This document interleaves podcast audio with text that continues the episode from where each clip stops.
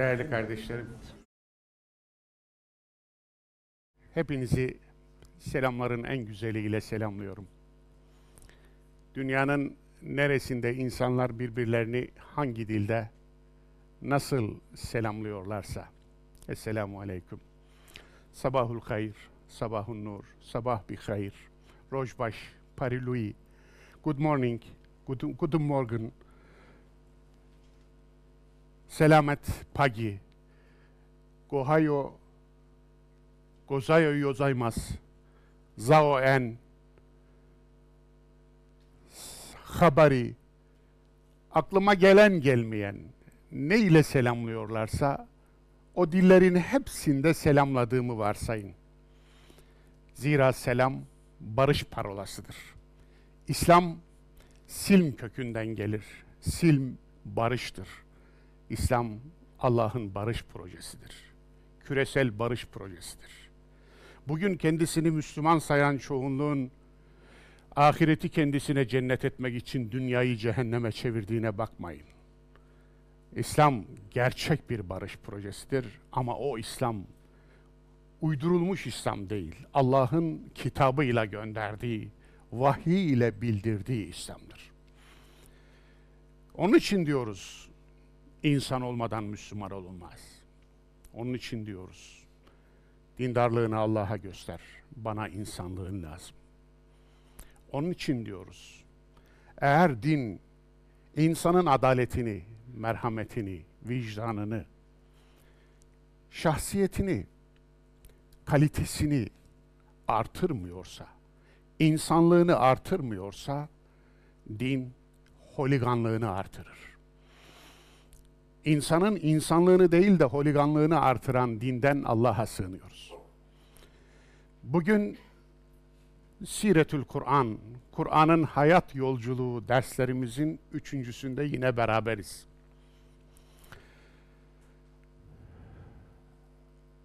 Alt başlığımız kültür.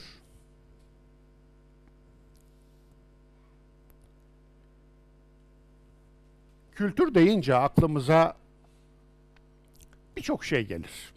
Kültür, insanın yaptığı, insanın icat ettiği şeylerin tümüne verilen bir isim. Zaten meyvelerin de kültürleri var biliyorsunuz. Mantarın da kültürü var biliyorsunuz. Onun için insan icadı, insan ürünü, insan topluluklarının ortaya koyduğu davranış kalıpları. Kültür. Kültür deyince aklımıza birçok şey geliyor. Başta dil geliyor. Bir toplumun bayramları geliyor. Hüzün günleri geliyor, cenaze törenleri, ağıtları. Sevinç günleri geliyor. Düğünleri geliyor. Yemek yeme alışkanlıkları geliyor. Giyinme alışkanlıkları geliyor, barınma alışkanlıkları geliyor, şehir anlayışı geliyor, mekan anlayışı geliyor, zaman anlayışı geliyor. Dolayısıyla birçok şey geliyor. Ama ben burada cahiliye Arap kültüründen bahsedeceğim için kültür deyince bu kadar geniş bir konuya giremeyeceğim. Ve maksadım da bu değil zaten. Arap kültürünü tümüyle işlemek değil burada maksadım. Bir ders çerçevesi içinde, 1,5 saatlik zaman diliminde cahiliye Arap kültürünün başat unsuru olan kabileciliği işleyeceğim. Kabilecilikten bize ne diyeniniz var mı bilmiyorum ama kabilecilik insanlığın tüm zamanlarındaki en büyük zehirlerden bir tanesidir. Ve bugün kabilecilik her türlü asabiyet, her türlü holiganlık, her türlü yobazlığın adıdır. Kabilecilik değişik zamanlarda, değişik mekanlarda, değişik coğrafyalarda, değişik isimlerle yürütülür. Din kabileciliği vardır. Bugün bol bol gördüğümüz kabilecilik. Irk kabileciliği vardır. kan kabileciliği vardır. Renk kabileciliği vardır. Kültür kabileciliği vardır. Eğer bir kültürden olanın üstün sayarsanız, üstünlük ölçüsü olarak bir kültürü görürseniz kültür kabileciliği, üstünlük olarak bir mezhebi görürseniz mezhep kabileciliği, üstünlük olarak bir tarikatı, bir cemaati, bir grubu görürseniz tarikat kabileciliği, cemaat kabileciliği, grup kabileciliği, üstünlük olarak bir inanç sistemine dahil olmayı görürseniz o dinin kabileciliğini yapmış olursunuz. Dolayısıyla kabilecilikler hala devam ediyor. Üstünlük olarak bir bölgeden olmayı veya birine akraba olmayı, birine yakın olmayı görürseniz işte onun kabileciliğini yapmış olursunuz. Eyvallah, teşekkür ederim. Dolayısıyla kabilecilikten kurtulmadık. Hala devam ediyor gördüğünüz gibi. Kabileciliğin olduğu yerde adalet ölür. Şefkat ve merhamet zehirlenir. İnsanlık yara alır. Kabileciliğin olduğu yerde zulüm öne çıkar. Haksızlık öne çıkar. Kabileciliğin olduğu yerde adam kayırma öne çıkar. Torpil öne çıkar. Kabileciliğin olduğu yerde alın teri yere geçer. Alın teri ayaklar altına geçer ve rant öne çıkar. Dolayısıyla kabileciliğin zararı bütün bir toplumu zehirler. Onun için kabilecilik hala yaşıyor. Ve bakalım cahiliye müşrik toplumunun kabileciliği nasıl bir şeymiş? Bunu öğrenmeden, bunu bilmeden biz Kur'an'ın yaptığı devrimi anlayamayız. Konuyu 4 başlık altında inceleyeceğim. Durum. Birinci alt başlığımız, ikincisi Kur'an'ın devrimi, üçüncüsü karşı devrim, dördüncüsü mevcut durum. Kabileciliğin Kur'an'daki karşılığı Fetih Suresinin 26. ayetinde geçen hamiyetül cahiliye, cahiliye hamiyeti. Ne demek cahiliye hamiyeti? Cahiliye belli. Yani cehaletin tercih edilmesi, tercih edilmiş cehalet. Bile isteye benimsenmiş cehalet. Bir insanın önüne iki şey sunuyorsunuz. Bu konuda önyargılarını yıkıp doğru bilgi edinmek mi istiyorsun, yoksa önyargılarını sahiplenmek mi istiyorsun diye o bile isteye bildiğimi değiştirme, hakikati ırgalamıyor ben, benim hakikatle işim yok, benim bildiğim doğrudur, doğruyu bilmek gibi bir derdim yoktur diyor ve cehaleti tercih ediyorsa işte buna cahiliye diyoruz. Dolayısıyla cahiliye bu. Hamiyet ne? Hamiyet aslında himaye. Aynı kökten geliyor. Himaye etmek, korumak, muhafaza etmek. Cahiliye muhafazakarlığına hamiyetül cahiliye diyor Kur'an. Cahiliye muhafazakarlığı. Cahiliyenin bir şeyi himaye etmesi, cahiliye korumacılığı. Şimdi hem cahil olacaksınız hem de cahiliyeyi koruyacaksınız. Cahiliyeme dokunma. Cehaletime elletmem.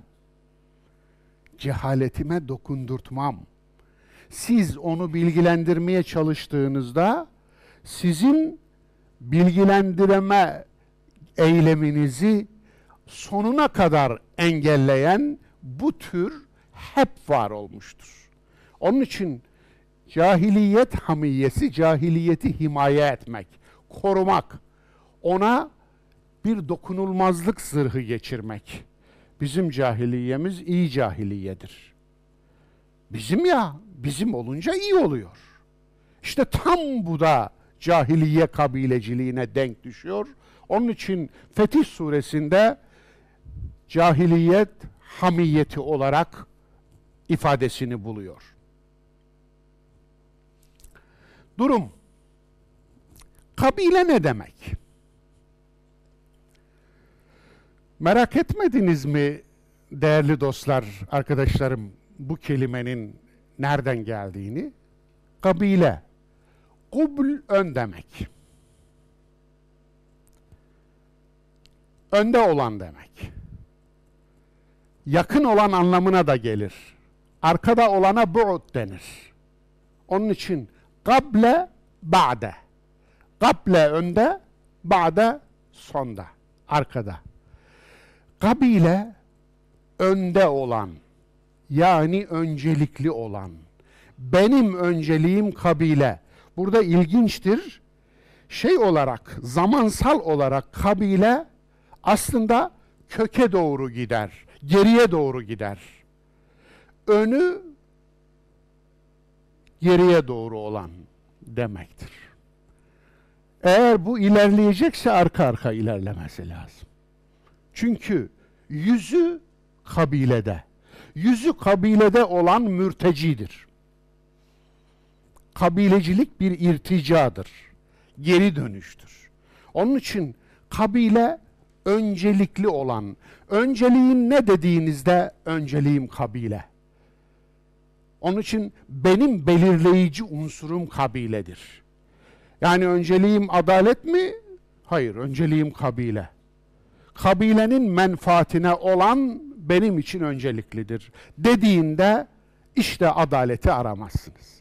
Kabilenin çıkarı benim için önceliklidir. Kabilecilik böyle bir şey. Kabile kelimesinin geldiği kök bu işte. Öncelikli olan nedir sorusuna kabilemdir, kabiledir. Biraz önce saydıklarımı dizin.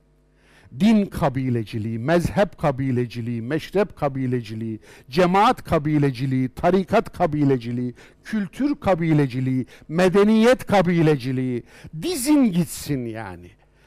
Peki bütün bunların ortak unsuru nedir? Bütün bunların ortak tek unsuru vardır.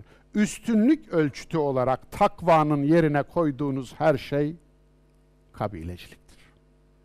Oraya geleceğiz. Önde olan dedik. Peki bir insan neden bu kadar insanlıktan çıkar?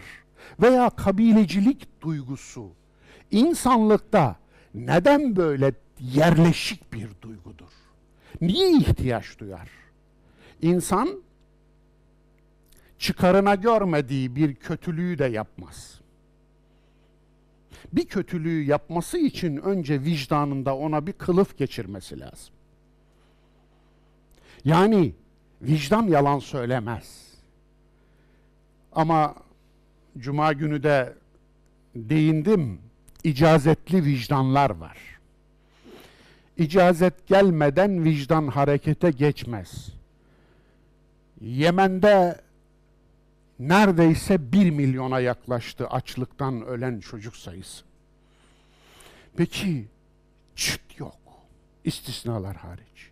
Neden? İcazet gelmedi efendim. İcazet gelmedi. İcazet gelmeyince siz Yemen'de ölen 1 milyon çocuğa çıt çıkarmazsınız. İcazet yok. Dolayısıyla aynı şey başka birçok örnek için geçerli.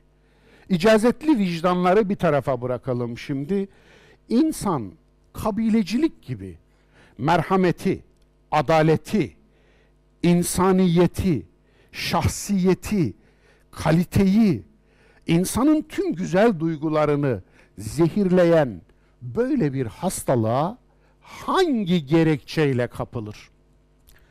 Var olma güdüsü biliyorsunuz en temel güdüdür. 2 temel güdü var.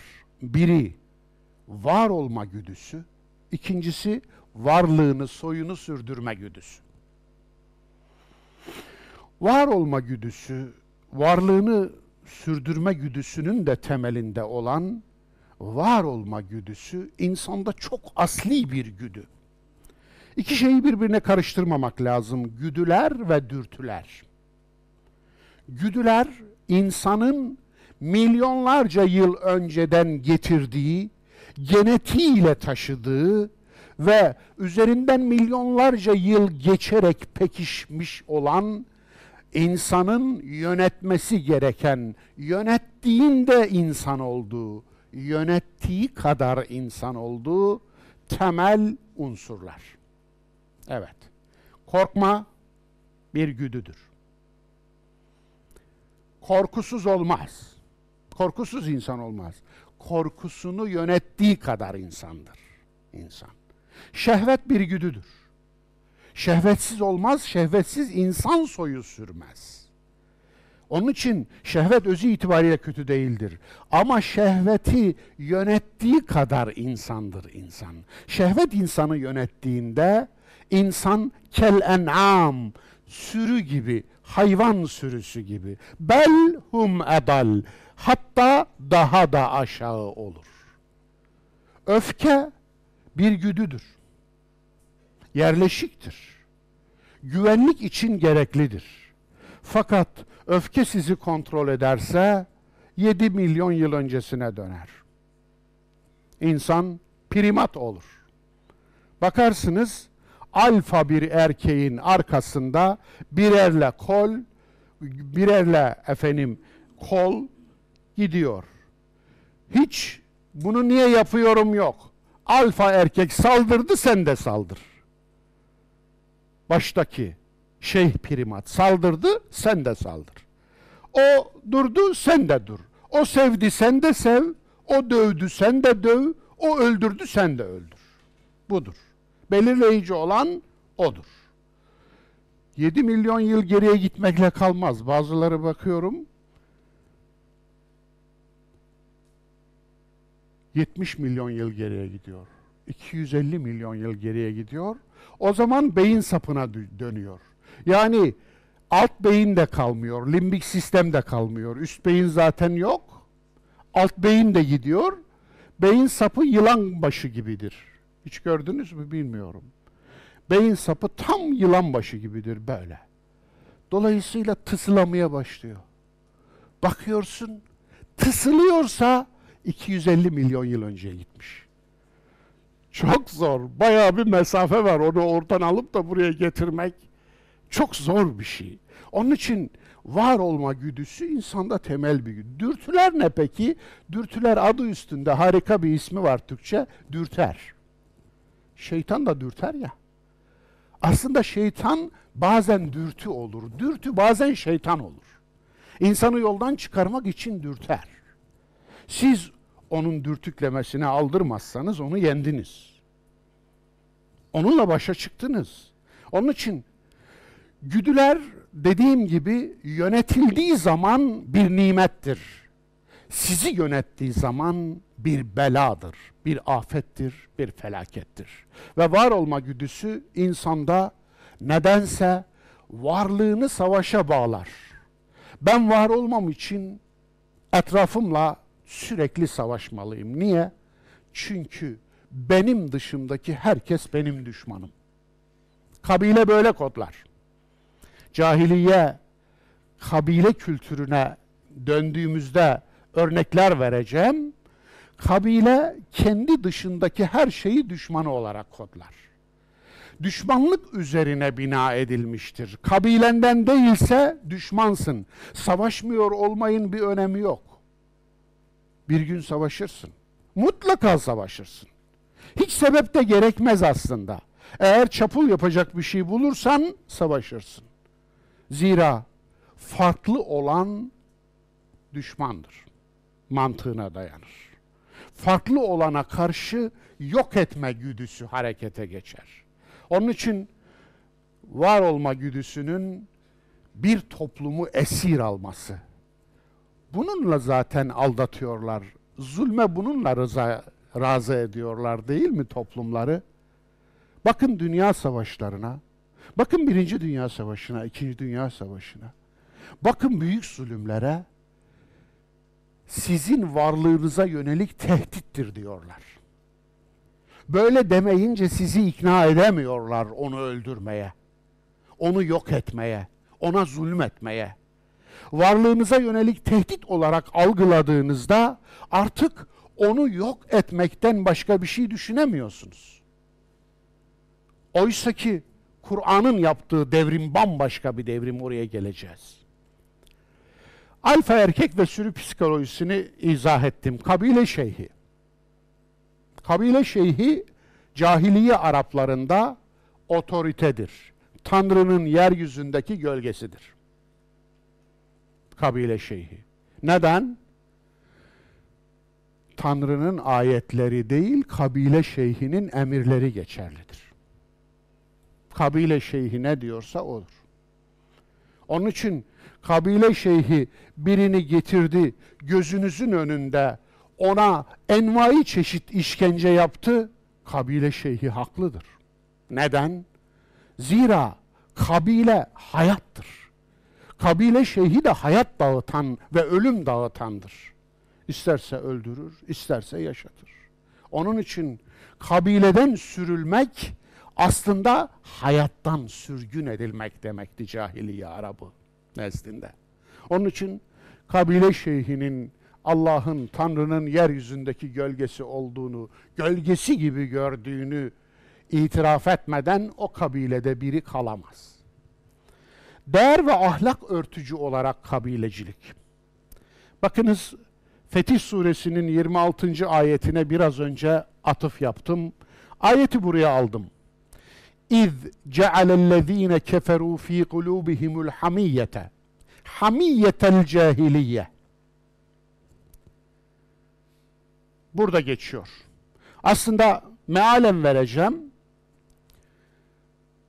اَلَّذ۪ينَ كَفَرُوا. Hakikati örten, hakikati örtmeyi alışkanlık haline getiren kimseler. Keferu mazi fiildir.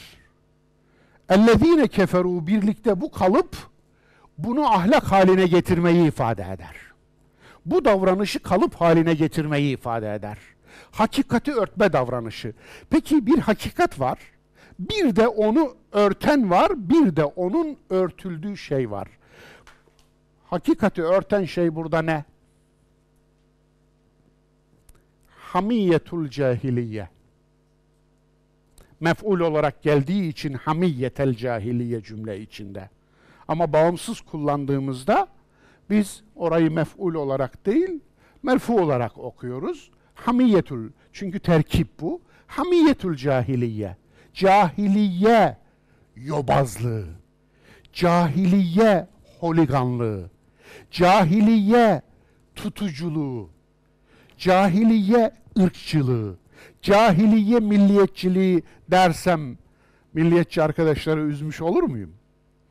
Evet, dolayısıyla cahiliye hamiyeti, tutuculuğu bir örtme biçimiymiş. Hakikati örtme biçimi. اَلَّذ۪ينَ كَفَرُونَ, yani hakikati örtenlerin kalplerinde yerleşik olan duygu, hakikati örttükleri bir husus, ana husus cahiliye hamiyeti, cahiliye koruyuculuğuymuş, cahiliye muhafazakarlığıymış. Peki devamında sekineyi cahiliye hamiyetinin karşılığı olarak, karşıtı olarak getiriyor. Karşıtı. Yani insanın kalbinde ya cahiliye tutkusu, tutuculuğu, yobazlığı var, Allah da ne koyuyor? Sekinet koyuyor, sükunet koyuyor. Cahiliye hamiyeti sekinetin zıttı olunca ne oluyormuş? Aslında sekinet, sükunet, sakinlik. İnsan düşünürken sakin olmalı. Düşmeden düşünülmez, durmadan düşünülmez, koşarak düşünülmez, savaşırken düşünülmez. O zaman bakınız, aslında savaşın zıttı sükunet. Orada. Dur, düş, düşünesin. Peki asıl şey geliyor sonunda. Oraya dikkat çekeceğim. Ve elzemehum kelimetet takva. Ve Allah ne yaptı? Takva kelimesini onlara lazım kıldı. Şart kıldı. Aslında oradaki kelime de çok ilginç. El-kelm, yaralamak anlamına gelir Arap dilinde. Aynı zamanda el-kelm, bir cerahati açıp içindeki irini dökmek anlamına gelir. Aynı zamanda bistürinin de, yani hekimin elinde ameliyat yaptığı ameliyat bıçağının da ismidir. Nedir şimdi? Allah ameliyat yapıyor.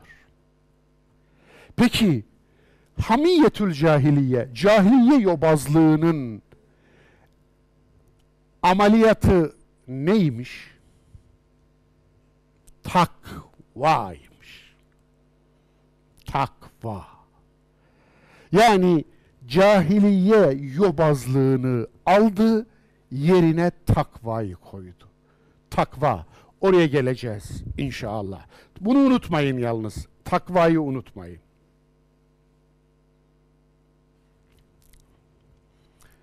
Cahiliyede müşrikler, size sorayım. Mesela 100-150 yıl içerisinde dili tek, Arapların dili tek, tek dil konuşuyorlar.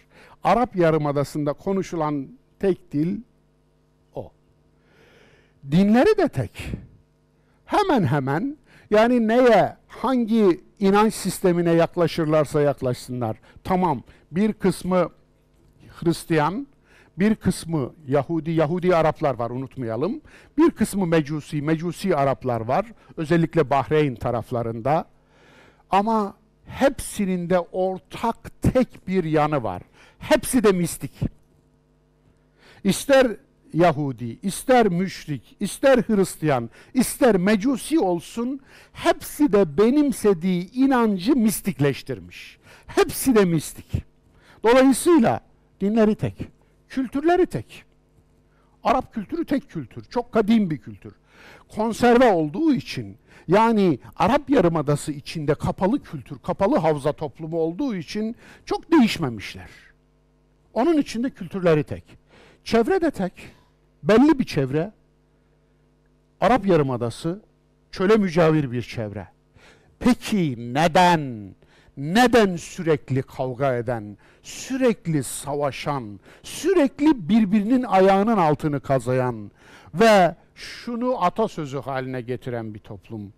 Ben, kardeşim ve amca oğlum düşmana karşı savaşırız. Düşmanı yenersek ben ve kardeşim amca oğlumla savaşırız. Amca oğlumu yenersek ben kardeşimle savaşırım. Diyeceksiniz ki, Allah'ın Mustafa kulu, Arabistan'a gitmeye gerek yok ki, bizde de böyle. Biliyorum. Biliyorum.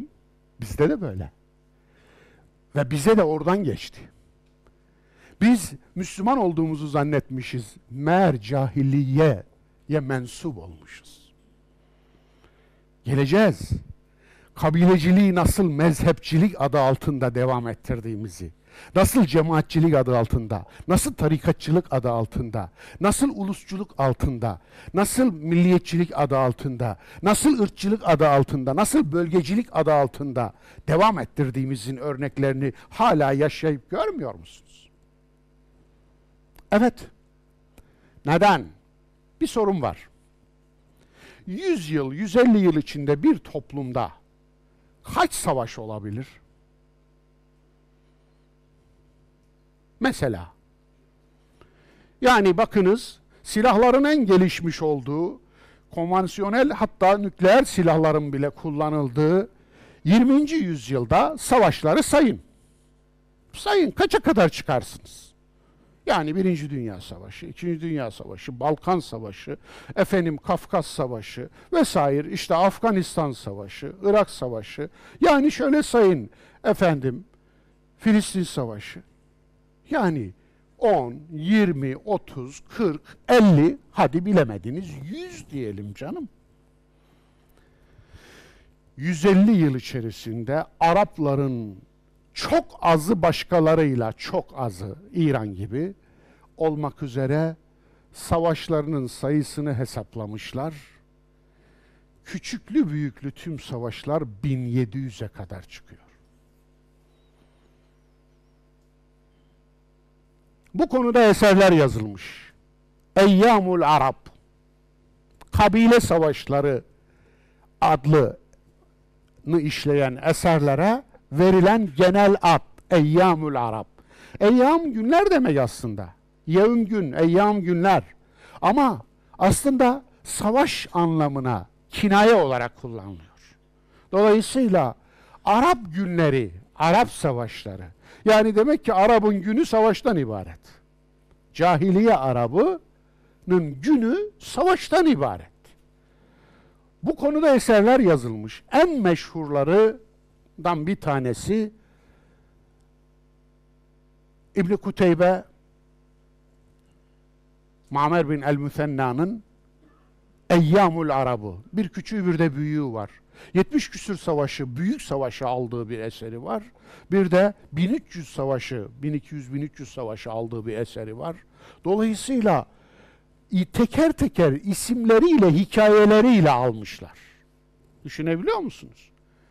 Savaştan bu adamlara zaman kalmamış ki yaşamaya. Peki kimle kim savaşıyor? Kimle kim savaşmıyor ki? Hemen hemen 4 kuşak, 5 kuşak, 10 kuşak, 20 kuşak ötede kardeş bunlar. Bakınız, bu Af savaşları Medine'deki 2 Arap kabilesinin savaşıdır. Evs, Hazrec. Evs ve Hazrec isimleri kim, ne? 2 kardeşin ismi bunlar. Yemen kökenli, Yemen'den gelmiş 2 kardeşten oluşmuş 2 kabile var ve bunlar, eğer Allah Resulü gelmeseydi bu savaş herhalde 100 yıl kadar sürecekti. Sürekli savaşıyorlar. Dolayısıyla çok ilginç. Zihniyet ne? Asıl olan düşmanlıktır. Dostluk istisnadır. Öyle bir şey yok. Dostluk diye bir şey yok. Yani farklı olan düşmandır. Onun için farklı olana, İşte Arap, aslında Arap'ın zıttı nedir? Acem. Arap olmayan demektir. Arap olmayan, Acem. Acem yabancıdır. Aslında Yahudi kültüründeki o şey, cahiliye Arabının kültüründe de aynen görüyoruz. Yahudi kültürü de bir göçer kültürüdür. Bir bedevi kültürüdür. Nedir o? Goyim. İbranice'de goyim hem öteki anlamına gelir, hem yabancı anlamına gelir, hem düşman anlamına gelir, hem de kafir anlamına gelir. Goyim. Gentile, Yunanca'da ve Latince'de gentile derlerdi. Barbar dedikleri de aslında buna benzer bir vurguya sahip. Vandal dedikleri de buna benzer bir vurguya sahip. Roma'da kendi dışındakini barbar ilan etmiş. Kendisinden olmayanı barbar ilan etmiş. Barbarsa öldür. Ölümü hak ediyor. Niye? Barbar. Dolayısıyla çok da haksız değil gibi göründüğü yerler de var doğrusu. İşte Cermenlerle, Gotlarla, Vizigotlarla savaşlara baktığınızda, ama zihinde, bilinç altında senden olmuyorsa ölümü hak ediyor mantığı var. Adalet, hak, hukuk, yaşama hakkı, insan hakkı, vicdan. Nerede? Ne olacak? Yok, onlar yok. Onun için önce zihninde öldürür. Bir katil öldüreceğini önce içinde öldürür. Yani vicdanda cinayet işlenmeden dışarıda cinayet işlenemez. Vahyin amacı nedir biliyor musunuz? Vicdanda cinayetin işlenmesine engel olmak. Onun için biraz önce okuduğum Fetih Suresi'nin 26. ayetinde örtenler, hakikati örtenler, vicdanı örtenler. Vicdanın, اَلَّذ۪ينَ كَفَرُوا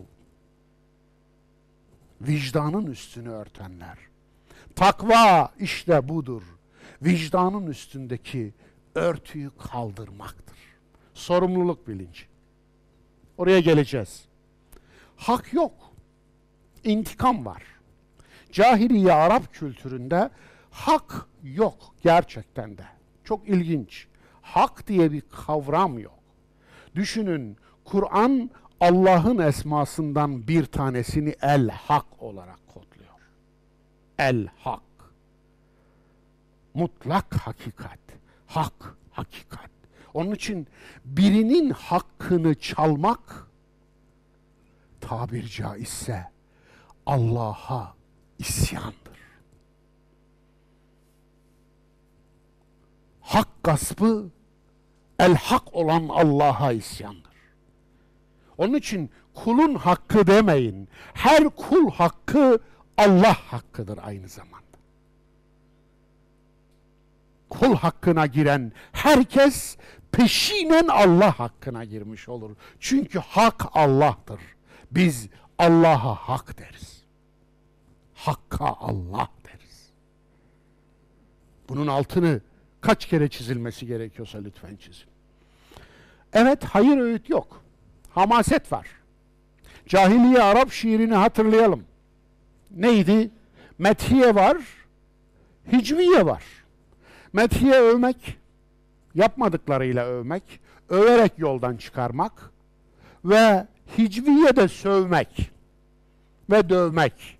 Onun için krallar savaş kazanmaktan daha fazla önemserlermiş şair satın almayı.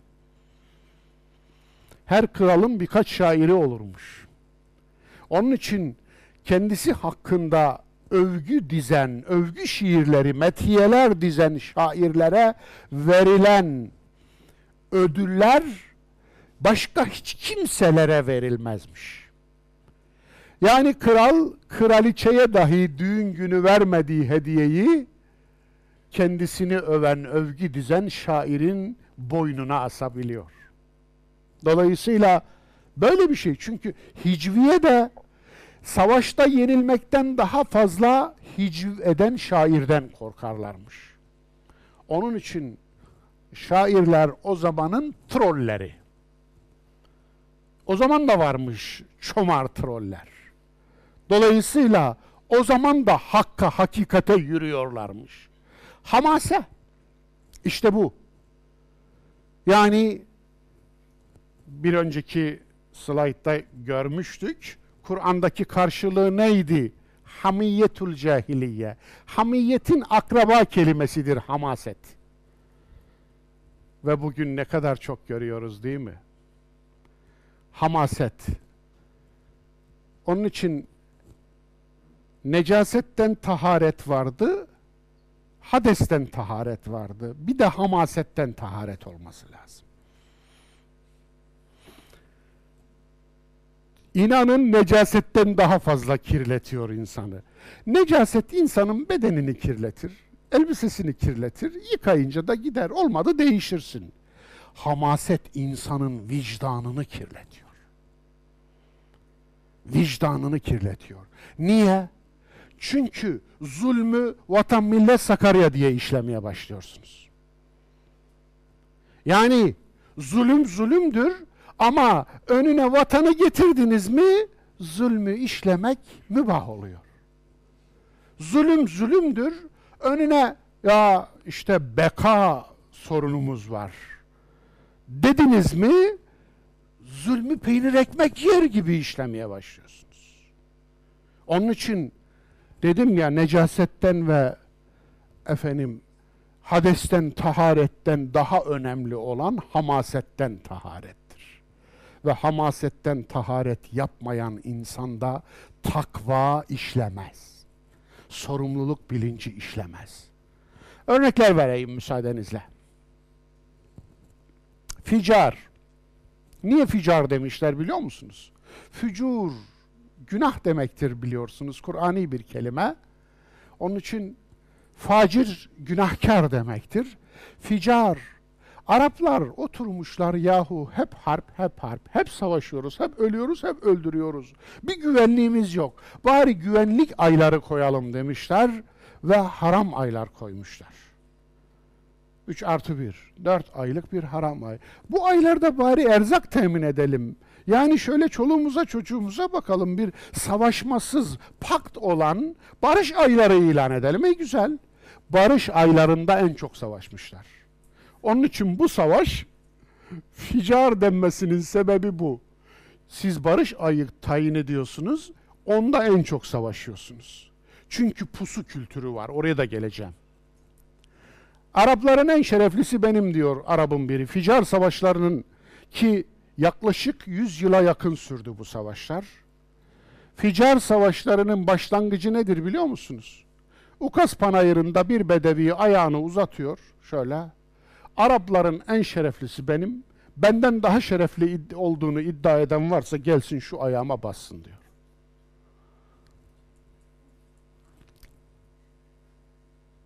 Geliyor, delinin biri de basıyor. Haydi, savaş başlıyor. Ve bu savaş nesiller boyu sürüyor ve soylar yok ediyor.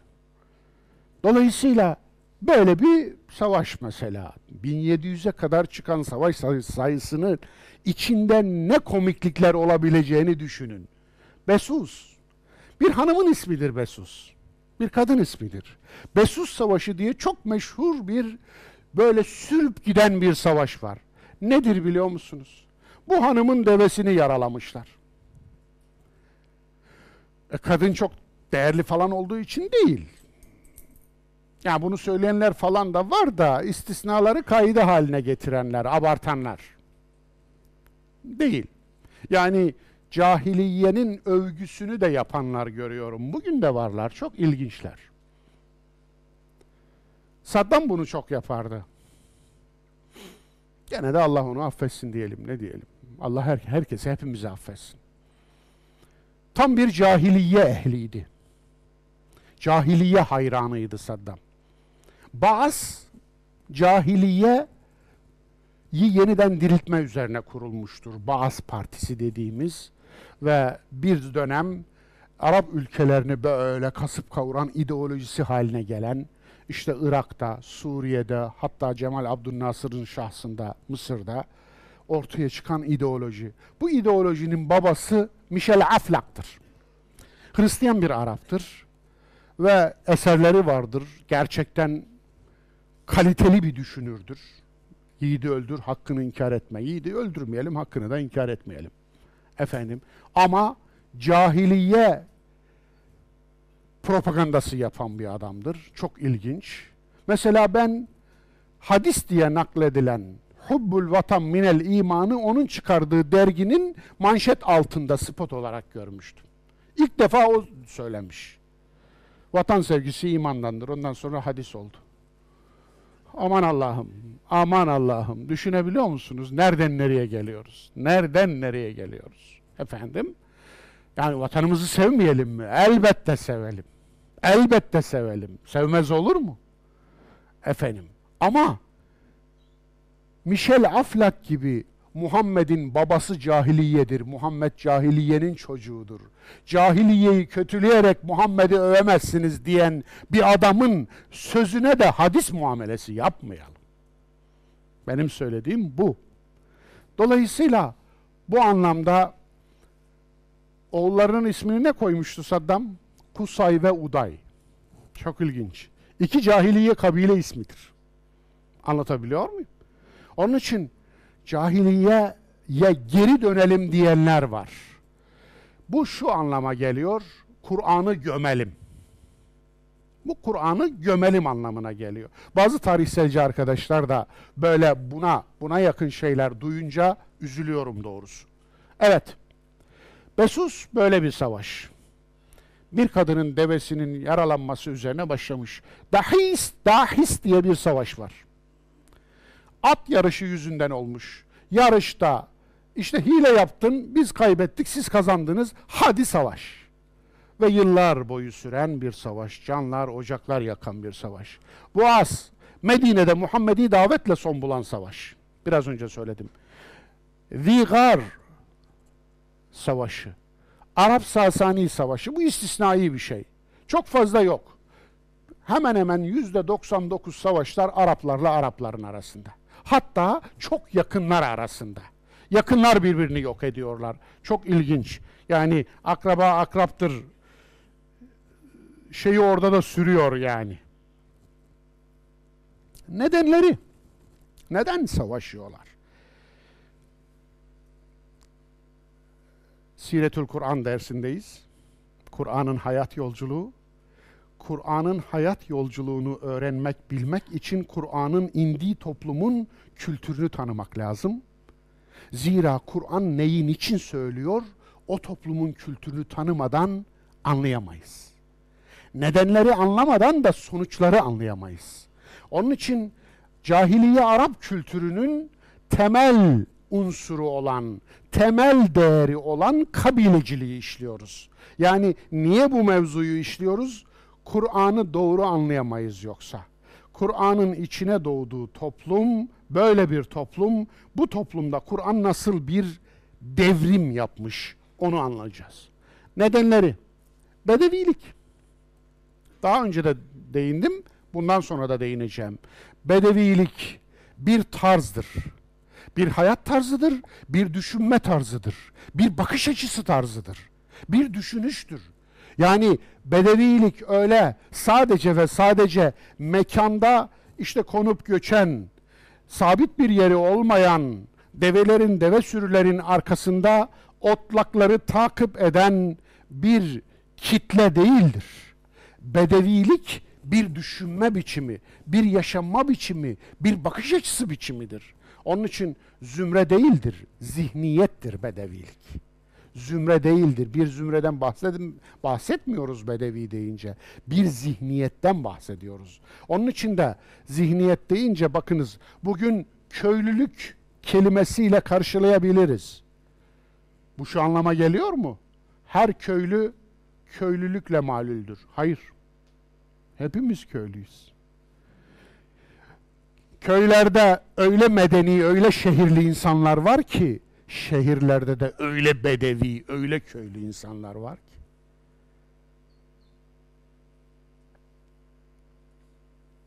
Kaba, maganda, maço. Dolayısıyla muameleyi bilmiyor, oturmayı bilmiyor, kalkmayı bilmiyor. Eline arabanın son modelini geçiriyor ama bedevinin devesinden daha kötü kullanıyor.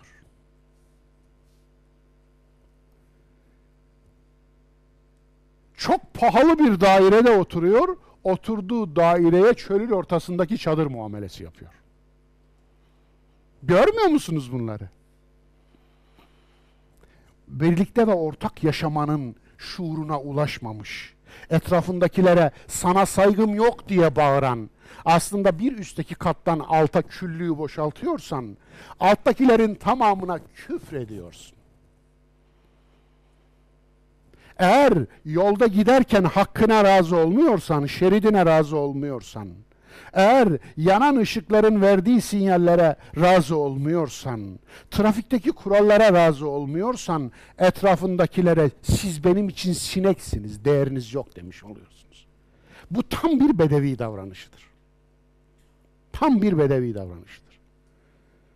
Eğer kokuyorsan, üstün başın kirliyse, yanına gelen insan kokundan yanına yaklaşamıyorsa, bu aslında şehirde yaptığın bir bedeviliktir. Dolayısıyla çoğaltabiliriz, bu bir zihniyettir. Yabancı düşmanlığı sosyopatlıktır. Çok ilginç. Bakınız, modern kabileciliklerin en temel unsurlarından biri yabancı düşmanlığı. Neden? Neden böyledir bilmiyorum ki. Sen yabancı olduğunda sana düşman olanları kınıyorsun. Ama sen yerli olduğunda senden olmayanlara kınadığın şeylerin aynısını, hatta bir fazlasını yapıyorsun. Neden öyle? Neden öyleyiz? Neden öyleyiz? Yabancı düşmanlığı neden vardır biliyor musunuz? yabancı düşmanlığının temelinde yatan şey şu: henüz daha üst beyne intikal edememişlik, yani insan olamamışlık. Çünkü insan olmak ünsiyet kelimesinden türetilmiştir. İnsan ünsiyet, ünsiyet ise tanınmadık bir şeyle dostluk kurmak, tanışıklık oluşturmak demektir. Tanımadığınız bir şeye karşı iki tavrınız vardır. Onu düşman ilan etmek, onu potansiyel bir dost olarak görmek. Potansiyel bir dost olarak gördüğünüzde bu insanlık oluyor. Onu düşman olarak gördüğünüzde bu da o oluyor. Evet, kabilecilik oluyor yani. Geriye dönüş oluyor. Farklı olana düşmanlık dedim. Kapalı toplum sendromu. Cahiliye Arap toplumunun içinde bulunduğu sendrom buydu. Hastalık buydu. Kapalı toplum ne demek? Şu, kapalı toplum rekabetin yokluğudur. Rekabetin yokluğu nedir? Sonuç nedir? Kalitenin yokluğudur. Öyle değil mi? Bir yerde rekabetin yokluğu kalitenin yokluğudur. Onun için orada kaliteye düşmanlık edenler rekabeti yok ederler. Rakibiniz yok, arkanızda kimse yok, birincisiniz. Birinci misiniz gerçekten? Tüm rakiplerinizi yok ederek girdiğiniz bir yarışa yarış diyebilir misiniz? Akıllı insanlar rakiplerini yok etmezler. Rakibi yoksa bir rakip çıkması için çalışırlar. Niye? Kendi alanınızda rakibiniz sizi daha da ileri iten bir güçtür. Sizi daha da kaliteli eden bir güçtür. Kapalı havza toplumlarında bunun tersi yürür işler. Nedir? Yahudileşme dediğim şey budur. Kendini kutsa, başkasını yok say. Başkasını mümkünse yok et. Kendine bir duvar ör, duvarın içini helal, dışını da haram ilan et. Duvarın dışında hokucuklar, ecinliler, düşmanlar, katiller, saldırganlar olduğunu söyle. Duvarın içindekilere uslu durmaları için daima duvarın dışını kara. Ki duvarın içi sürü olsun. İtaat etsin. Dolayısıyla rekabet de oluşmaz. Kalite de oluşmaz. Kalite olmayın çünkü pazar yok. Malların bir araya geldiği pazarda yan yana geldiğinde kaliteyi araştırırsınız. Öyle değil mi? Çünkü birden fazla var, ürün ve kaliteyi araştırırsınız. Onun için uluslararası pazara çıkacağınız fikriniz yoksa eğer kapalı havza sendromuna girersiniz. Yani pazara çıkarmazsınız. Uluslararası pazara çıkacak bir ahlakınız yoksa eğer, davranış kaliteniz yoksa eğer, kendi içinize kıvrılırsınız. Kapalı havza toplumu oluşturursunuz. Kapıları kapatırsınız ve sizden başka herkes size düşman olmuş olur. Yoksa da edersiniz. Düşman etsem diye de çalışırsınız, çabalarsınız. Yani dışarıdakileri nasıl düşman etsem kendime? Dostlarınızın varlığıyla övünmezsiniz, düşmanlarınızın çokluğuyla övünürsünüz. Onu satarsınız. Dolayısıyla işte kabilecilik kültürünün nedenleri bunlar. Sonuçları güce kul etme, güce kul olma. Budur. Güce kul eder, güce kul olur. Yani ben kendini Müslüman sayan kütlenin çoğunluğunun güce tapıp adını Allah koyduğunu gördüm. Güce tapıyor, adını Allah koyuyor. Aslında güce tapıyor, Allah'a değil. Güce kul, Allah'a değil. Onu şöyle güçle ilişkisini yokladığınızda anlıyorsunuz. Veya kendiniz güçsüz düştüğünüzde anlıyorsunuz. Sizi güçsüz görmeye görsün, sizi düşmüş görmeye görsün. Bir böylelerinin yanında sahteden tökezlemek lazım. Hakikaten eğer gerçekten tökezleyemiyorsanız, ya bana vurun da bir devrileyim deyin. Yani bari onları sınayın. Sınayın, sizin yanınıza yanaşanların kaçının gücünüze yanaştığını, kaçının sizin şahsiyetinize, kalitenize yanaştığını ancak öyle görebilirsiniz. Onun için bakıyorum güce tapıyorlar, adını Allah koyuyorlar. Güce tapıp adını Allah koyunca Allah'a tapmış olmuyor. Yine güce tapıyor. O putperesttir, putu da güçtür. Onun için Allah kendi kartvizitine tabir caizse esmasından, onlarca esmasından Kahhar, Cebbar değil, Rahman, Rahim'i koymuştur. Rahmeti. Üstünlük ve övünme. Sonuçlarından bir tanesi bu. Yani ben üstünüm. Şeytan öyle demişti değil mi? Ben ondan üstünüm. Niye? خَلَقْتَن۪ي مِنْ نَارٍ وَخَلَقْتَهُ مِنْ طِينٍ. Onu çamurdan yarattın, beni ateşten. Ateş çamurdan üstündür, ben ondan üstünüm. Bu materyalizmdir işte. Maddeciliktir yani. Maddesiyle övünmek. Onun için ilk kavmiyetçi şeytandır. İlk ırkçı şeytandır. İlk faşist şeytandır. Evet. İbadeti alet etme. Çok ilginç. Cahiliye müşriklerinde hac bir aletti. Neyin aleti? Kendileri Müzdelife'ye kadar çıkarlar. Mekkeliler, Mekke'nin dışından gelenler Arafat'a kadar çıkmak zorundalar. Kendileri torpilli Müzdelife'de dururlar. Arafat'a gerek yok. Kendileri kendi elbiseleriyle tavaf ederler. Eğer Mekke'nin dışından biri Kabe'yi ziyarete gelecekse onlar Mekkelilerden elbise kiralamak zorundalar. Kiralamazlarsa eğer çıplak tavaf etmek zorundalar. Sektörü görüyor musunuz? Her yerde var. Yani kefen satışının aslı orada başladı. Elbise satışı olarak başladı. Yeni bir şey değil. Cahiliye müşrikleri elbise kiralama sektörü kurdular ve bu elbiselerle günah işliyorsunuz. Siz günahın en büyüğünü işliyorsunuz. En büyüğünü işliyorsunuz. Yo, niye? Biz Allah'ın dostlarıyız. Kabe'nin dostlarıyız. Kabe etrafında oturuyoruz biz. Kabe'nin etrafında oturuyorsan kutsalsın. Kutsaldan kutsal bulaştı, sen de kutsal bulaşığına bulandın. Dolayısıyla ne halt karıştırırsan karıştır, sana bir şey olmaz.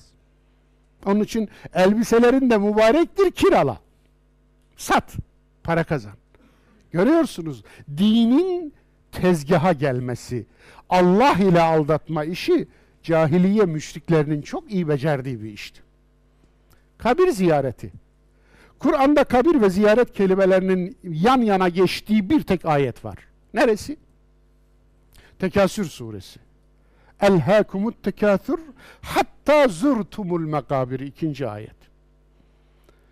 Zurtum, ziyaret ettiniz. Ziyaret. Türkçe'ye geçmiş. El mekâbir, kabirler. Kabirler. O da Türkçe'ye geçmiş. Kabirleri ziyaret ettiniz. Kabir ziyaretinin Kur'an'da geçtiği tek ayet, Tekasür Suresi 2. ayet, o da olumsuz, o da kınayıcı olarak geçiyor. Zira kabirleri bile kabileciliğe alet etme. Kabirle övünüyorsa eğer biri, baba, oruç baba, gazoz baba, kiremit baba, hani Kur'an'da ayet var. Muhammed hiçbirinizin babası değildir. Eba ahadim min ricalikum. Ya Muhammed hiçbirinizin babası değildir. Senin baban kaç yazar? Oruç baban kaç yazar? Allah diyor ki orada, Muhammed hiçbirinizin babası değil. Bu çok ilginç. Bu çok ilginç. Bunun anlam, çağrışım alanı çok daha geniş sandığınızdan. Bu öyle evlatlıkla mevlatlıkla sınırlanamaz. Yoksa evlatlık bir tane ortada, o da Zeyd. Ama o değil. Ya baba, sen büyüksün. Ne yaparsın? Allah'ın elinden beni alırsın baba. Yani öyle düşün. Şimdi hiç böyle bakılmadı. Muhammed baba, sen Allah'ın elinden beni alırsın.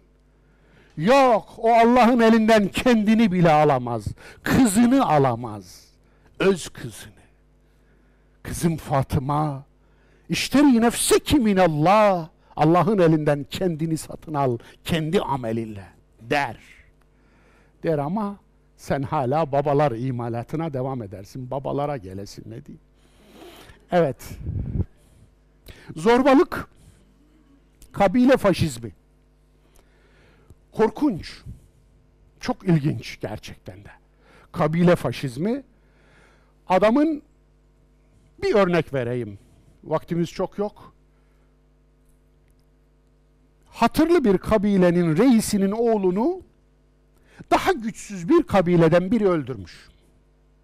Yaşanmış bir örnek cahiliyede. Hatırlı kabilenin reisi gelmiş, o kabileyi kuşatmış. Tüm erkekleri, bıyığı yeni terlemiş çocuklar da dahil öldürmüş. Tüm kadınları esir alıp cariye olarak kendi kabilesindeki erkeklere dağıtmış. Tüm develerini ve mal varlıklarını almış. Tüm ev ve çadırlarını da yakmış. Geriye kalanlara dönmüş, yani sağ kalan kadınlara, yaşlılara efendim demiş ki, oğlumun öcünü hala aldım saymıyorum. Kısası anca böyle anlarsınız. Evet. Velekum fil kısası hayatun. Kısas nedir? Suça eşdeğer karşılık. Suça eşdeğer. Suça eşdeğer olmayan karşılık nasıl, örnekte bakın. Yani suçu aşmasın verdiğiniz ceza. Peki affedebilir misiniz? Affedin. Affederseniz daha iyi olur. Ayette öyle zaten. Affederseniz daha iyi olur. Ama eğer cezalandıracaksanız cezanız suçu aşmasın. Kısas budur. Cezanın suçu aşmama kuralıdır, yasasıdır. Evet, zorbalık böyle. Kin ve intikam, vahşi, empatisiz. Empati yok. Yeryüzünün en eski ahlaki kuralıdır empati. Kendine yapılmasını istemediğini başkasına yapma. Bitti. Ama yok. Öyle bir şey yok. Kin ve intikamla doludur. Kin ve kanla doludur. Dolayısıyla bir kabilenin bir başka kabileye savaş açması için başka bir neden yoktur.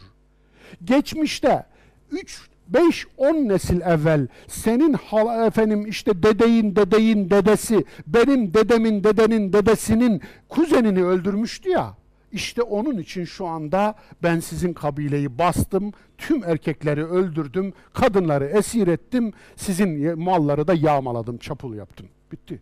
Gerekçe bu. Yeter yani. Muhafazakarlık, atalar dini. Çok ilginç. Cahiliye müşriklerinin dini neydi? Müşriklerdi. Allah'a iman ediyorlardı. En dindar toplumuydu o günkü yeryüzünün. Çok dindarlardı. Dindar olduklarına baksanıza. Kabe'yi koruyorlar. Kabe'nin yanında kurban kesiyorlar. Kabe için savaşıyorlar. Kabe'ye Hacer-ül Esved'i yerleştirmek için adamlar birbirlerine kılıç çekmiş. Daha ne yapsınlar? Sevap avcısı bunlar. Sevap peşindeler, görüyorsunuz. Ama nedir? Atalar dini. Biz babalarımızı bulduğumuz yola uyarız diyorlardı Kur'an'a uyun denildiğinde. Kur'an'da onlara diyordu ki, ya babalarınız akletmiyor ve yanlış yolda idiyse de mi onların yoluna uyacaksınız? Evet, öyle yapıyorlardı. Atalar dini. Dolayısıyla öncekilerin yoluna uymak onlar için tek erdem olarak gözüküyordu. Kabile kelimesinin kök anlamıyla hemen ilişki kurar mısınız burada lütfen? Kabile, önceden olanı ölçü olarak görmek. Evet. Yani korunacak şey odur. Korunacak şey odur. Muhafazakarlık, atalar dini. Kabalık ve magandalık. Çok korkunç. Müddessir suresinde de böyle bir tip çizilir ya. Kabalık ve magandalıkta gerçekten ilginç bir yetenekleri vardı. Ne kadar kaba. Bu konuda yaşadığım bir örneği anlatayım müsaadenizle. 2003 yılı olabilir. Umre'deyiz. Umre için Suriye üzerinden Umre'ye gittik. O umremizde kafiledeki gençler Hira'yı temizleyelim dediler. İzin aldılar. Aranızda o umrede olan arkadaşlarımız olabilir. Ve ben de izin verdim. Sevindim de, memnun oldum da. Çünkü çok kirletmişler. Çöplük yapmışlar Hira'yı. Gençler çuvalları ellerine aldılar. Koca dağı tertemiz ettiler. Aşağıda bir kamyonluk şey yığıldı. Ve oradan geçen bir kamyonu çevirdim. Şoförle konuşuyoruz. Şimdi bir bedevi belli efendim. Dedim şunları çöpe, şehir çöplüğüne götürüp atacaksın, ne istersin? Ne var bunlarda dedi. Buradaki dedim çöp, zibale. El-Cebel. Niye dedi? Rengi attı adamın. Parasını vereceğiz. En-nezafetü minel iman dedim. Adam öyle bir sinirlendi, öyle bir sinirle. En-nezafetü mineşşeytan dedi. Kapısını çarptığı gibi arabanın çekti ve gitti. Temizlik şeytandandır. Çok ilginç. Kabilecilik gururuna, hamiyeti cahiliyesine dokundu. Anlatabiliyor muyum? Yağma, pusu, linç ve düello kültürü. Çok ilginç. Düelloyu da Roma'dan aldıklarını düşünüyorum. Araştırılmaya muhtaç bence. Araştırmacılar üzerinde durmalı. Yağma kültürü. Tamamen çapul kültürü. Kuralı yok. Eğer savaşta yenmişse her şey onundur. Her şey ama. Anasının ak sütü gibi helaldir. Kendisine öyle görür. Pusu kültürü. Çok ciddi bir pusu kültürü var. Çöl zaten pusu için elverişli. Onun için geceyi düşman olarak görürlerdi cahiliye Arabı. Çünkü geceden neyin çıkacağını bilmez. Gecenin içinden ne çıkacağını bilmez. Onun için Kur'an'da Felak ve Nas suresinde gecenin Rabbi olduğu vurgulanır Allah'ın. Niye? Gece Rabsiz değil, gece sahipsiz değil.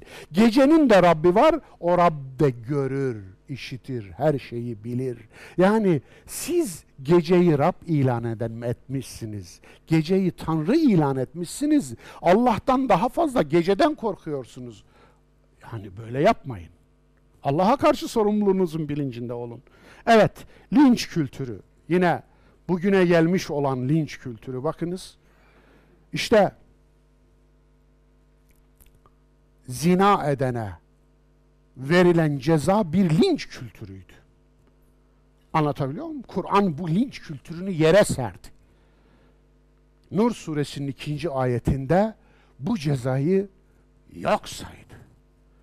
Dolayısıyla linç kültürünü yüzlerine çarptı. Ama linç kültürü bitti mi? Hayır. İşte Afganistanlı Ferhunde'nin başına geleni görüyorsunuz. Bir muskacıya yaptığınız, Allah'tan korkmadan yapılan bir iş. Siz muska yazıyorsunuz, Allah'ın sevmediği bir iş yapıyorsunuz dedi diye Kur'an'ı yırttı iftirasıyla.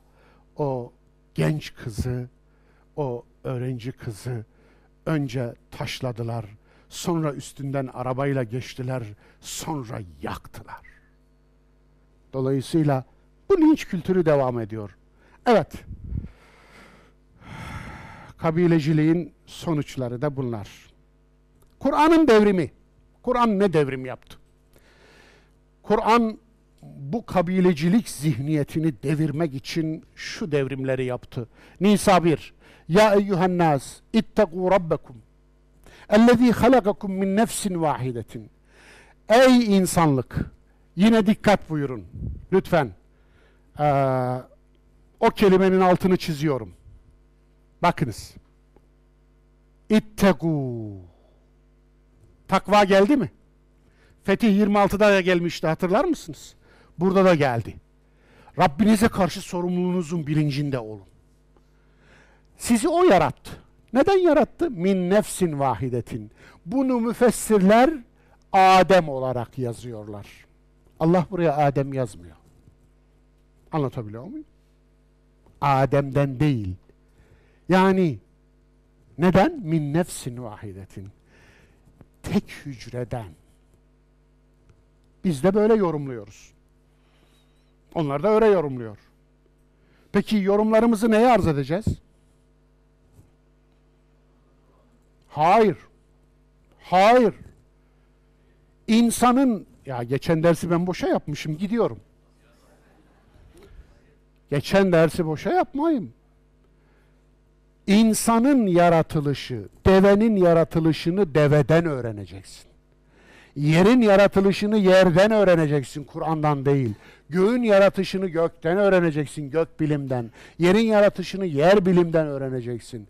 Dolayısıyla insanın yaratılışını da insan ayetinden, biyoloji ayetinden öğreneceksin. Biyoloji ayetine gidersin. Hangi yorum doğruysa bakarsın. Bilmem anlatabildim mi? Evet. Min nefsin vahidetin. Ve halaka minha zevceha. Ondan da eşini yarattı. Biz bunu, ben şahsen bunu çok hücreliliğe, evrilmeye yoruyorum. Çünkü çok hücreli olan varlıklar tek hücreli olan varlıklardan yaratılmıştır. Bu kesindir. Tabiat Kur'an'ı bunu söylüyor. Dolayısıyla tabiat Kur'an'ı bunu söylüyorsa tabiattaki ayetler bitmiştir iş. وَبَثَّ مِنْهُمَا رِجَالًا كَثِيرًا وَنِسَاءً. Bakın insana burada geldi. Daha burada, bu orada yok. Orada nefis var, burada erkek ve kadın var.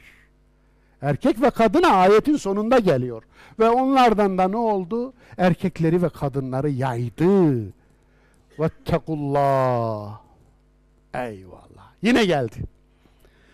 Bakınız, kabileciliğin yerine, daha doğrusu üstünlük iddiası olan her türlü şeyin yerine takvayı nasıl geçirdi? Allah'a karşı sorumluluğunuzun bilincinde olun. Değer ilke birliği. İnsanın köken birliğiydi bu. Değer ilke birliği. Hucurat 10. İnnemel mu'minûne ihvetun. Şimdi müminler kardeştir diyeceğim. Siz de ha mümin tamam, mümini biliyorduk diyeceksiniz. Hayır. Güvenen ve güven verenler kardeştir. Şu kavramları zihnimizdeki kalıplardan çıkarıp da içini açmadan doğru düşünmeyi beceremeyeceğiz. Mümin kim? Neye inanır? Herkesin akidesi var. Müşrikler akide açısından daha fazlasına inanıyordu. Allah'a inanıyor, bir de üstüne putuna inanıyordu. Daha fazla inanmak, daha fazla mümin olmaya delil olsaydı eğer, adamlar bizden daha iyi mümindi. Dolayısıyla değil işte. İnnemel mu'minûne ihvetun. Güvenen ve güven verenler kardeştir. Müminler topluluğu güven topluluğudur. Güven. Adama güvenmiyorsun. Hiçbir emanete riayeti yok çünkü. Paranı güvenemezsin, iç eder. Eşini güvenemezsin, ne olacağı belli değil. İşini güvenemezsin, ver işi, berbat eder. Murdar eder. Hiçbir şeye güvenemiyorsun. Peki bununla nasıl kardeş olacaksın? Olur musun? Ortak olur musun? Ortak olmadığında nasıl kardeş oluyorsun?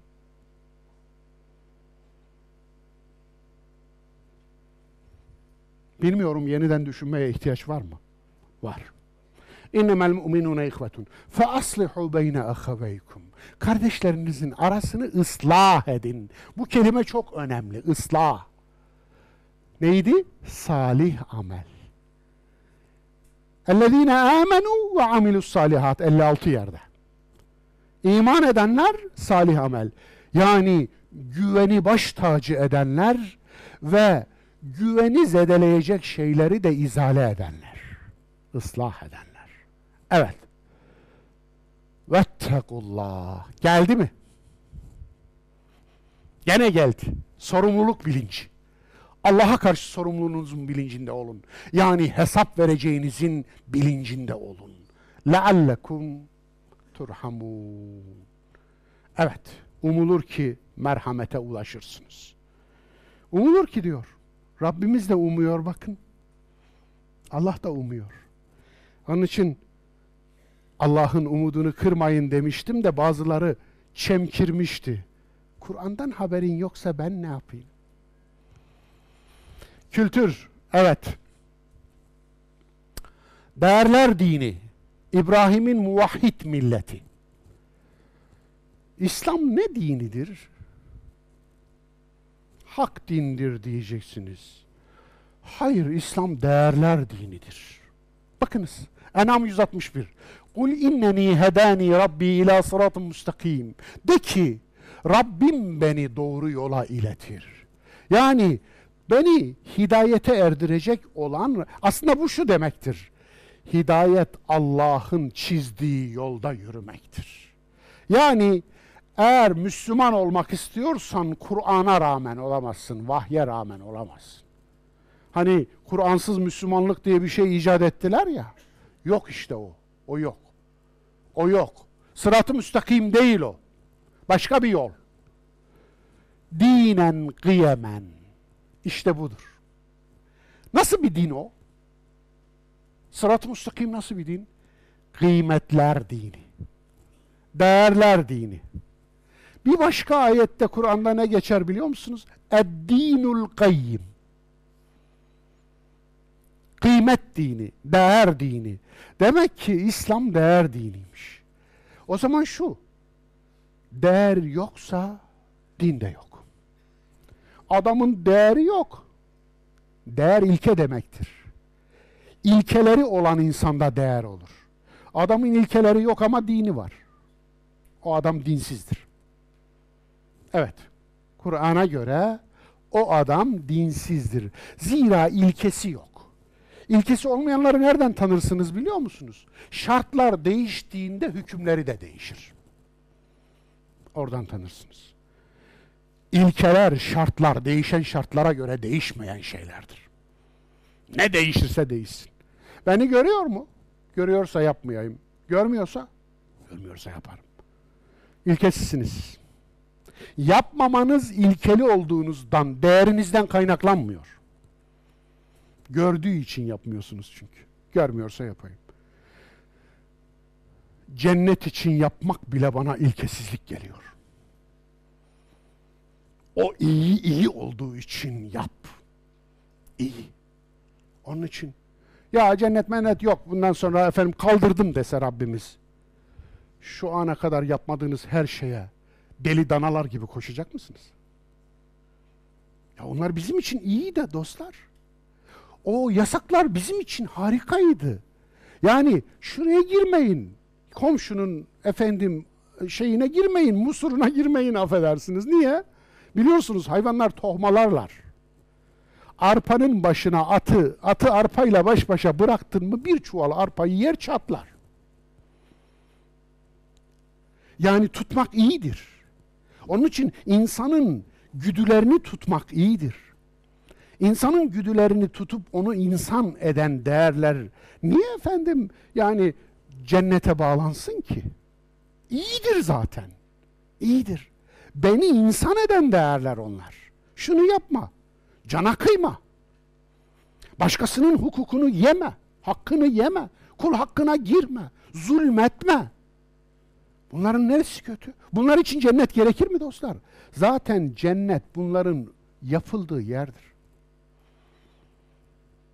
Onun için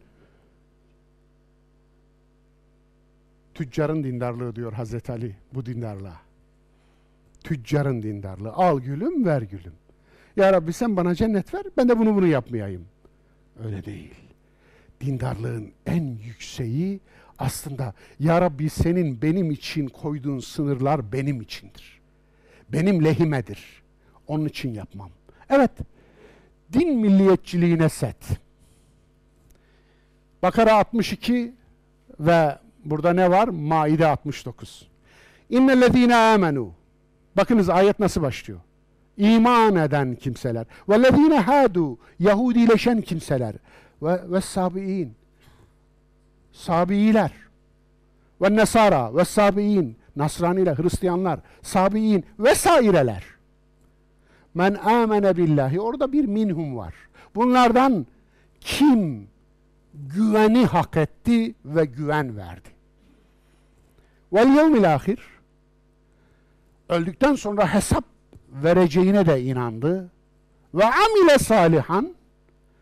Ve salih amel işledi. Islah edici eylemlerde bulundu. فَلَهُمْ اَجْرُهُمْ عِنْدَ رَبِّهِمْ وَلَا خَوْفٌ عَلَيْهِمْ وَلَا هُمْ يَحْزَنُونَ. İşte onun ecri Rabbi katındadır. Kim diyor? Bakınız, iman edenlerde müminleri saydı, Yahudileri saydı, Hristiyanları saydı vesaireyi de saydı. Ve Müslümanlar buna razı olmuş değil, onu söyleyeyim.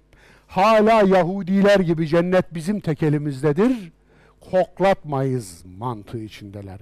Eğer cenneti Müslümanların eline verseydi Allah cennetin anahtarlarını, siz Müslümanların Müslümanları cennete koyacağına inanıyor muydunuz? İnanıyor musunuz? Yok öyle bir şey. Dur hele, öyle beleş geçiş var mı? Mezhebin. Önce itikatta mezhep mi olur be hey şaşkın? İtikatta mezhebin, Kur'an ne diyorsa o. Kelamda mezhebin, Şii misin, Mutezili misin, Sünni misin? Sünniyiz. Dedik ya Sünniyiz canım. O bitmedi. Bırak da geçeyim. Yok. Maturidi misin, Eş'ari misin? Tamam, çoğunluk hangisinde? Eş'ari. Tamam, ben de Eş'ariyim. Bitmedi. Fıkıhta mezhebinde. Ya yetmez mi bu kadar beraber? Yok, yetmez. Maliki misin, Hanefi misin, Şafii misin, Hanbeli misin? Ya Hanefiyiz, tamam Hanefi. Bırak da geçeyim. Yok, dur hele, daha bitmedi. Tarikatın, ya Nakşiyiz, he Nakşiyiz de. O kurtulacağını mı zannediyorsunuz? Hangi kolundan?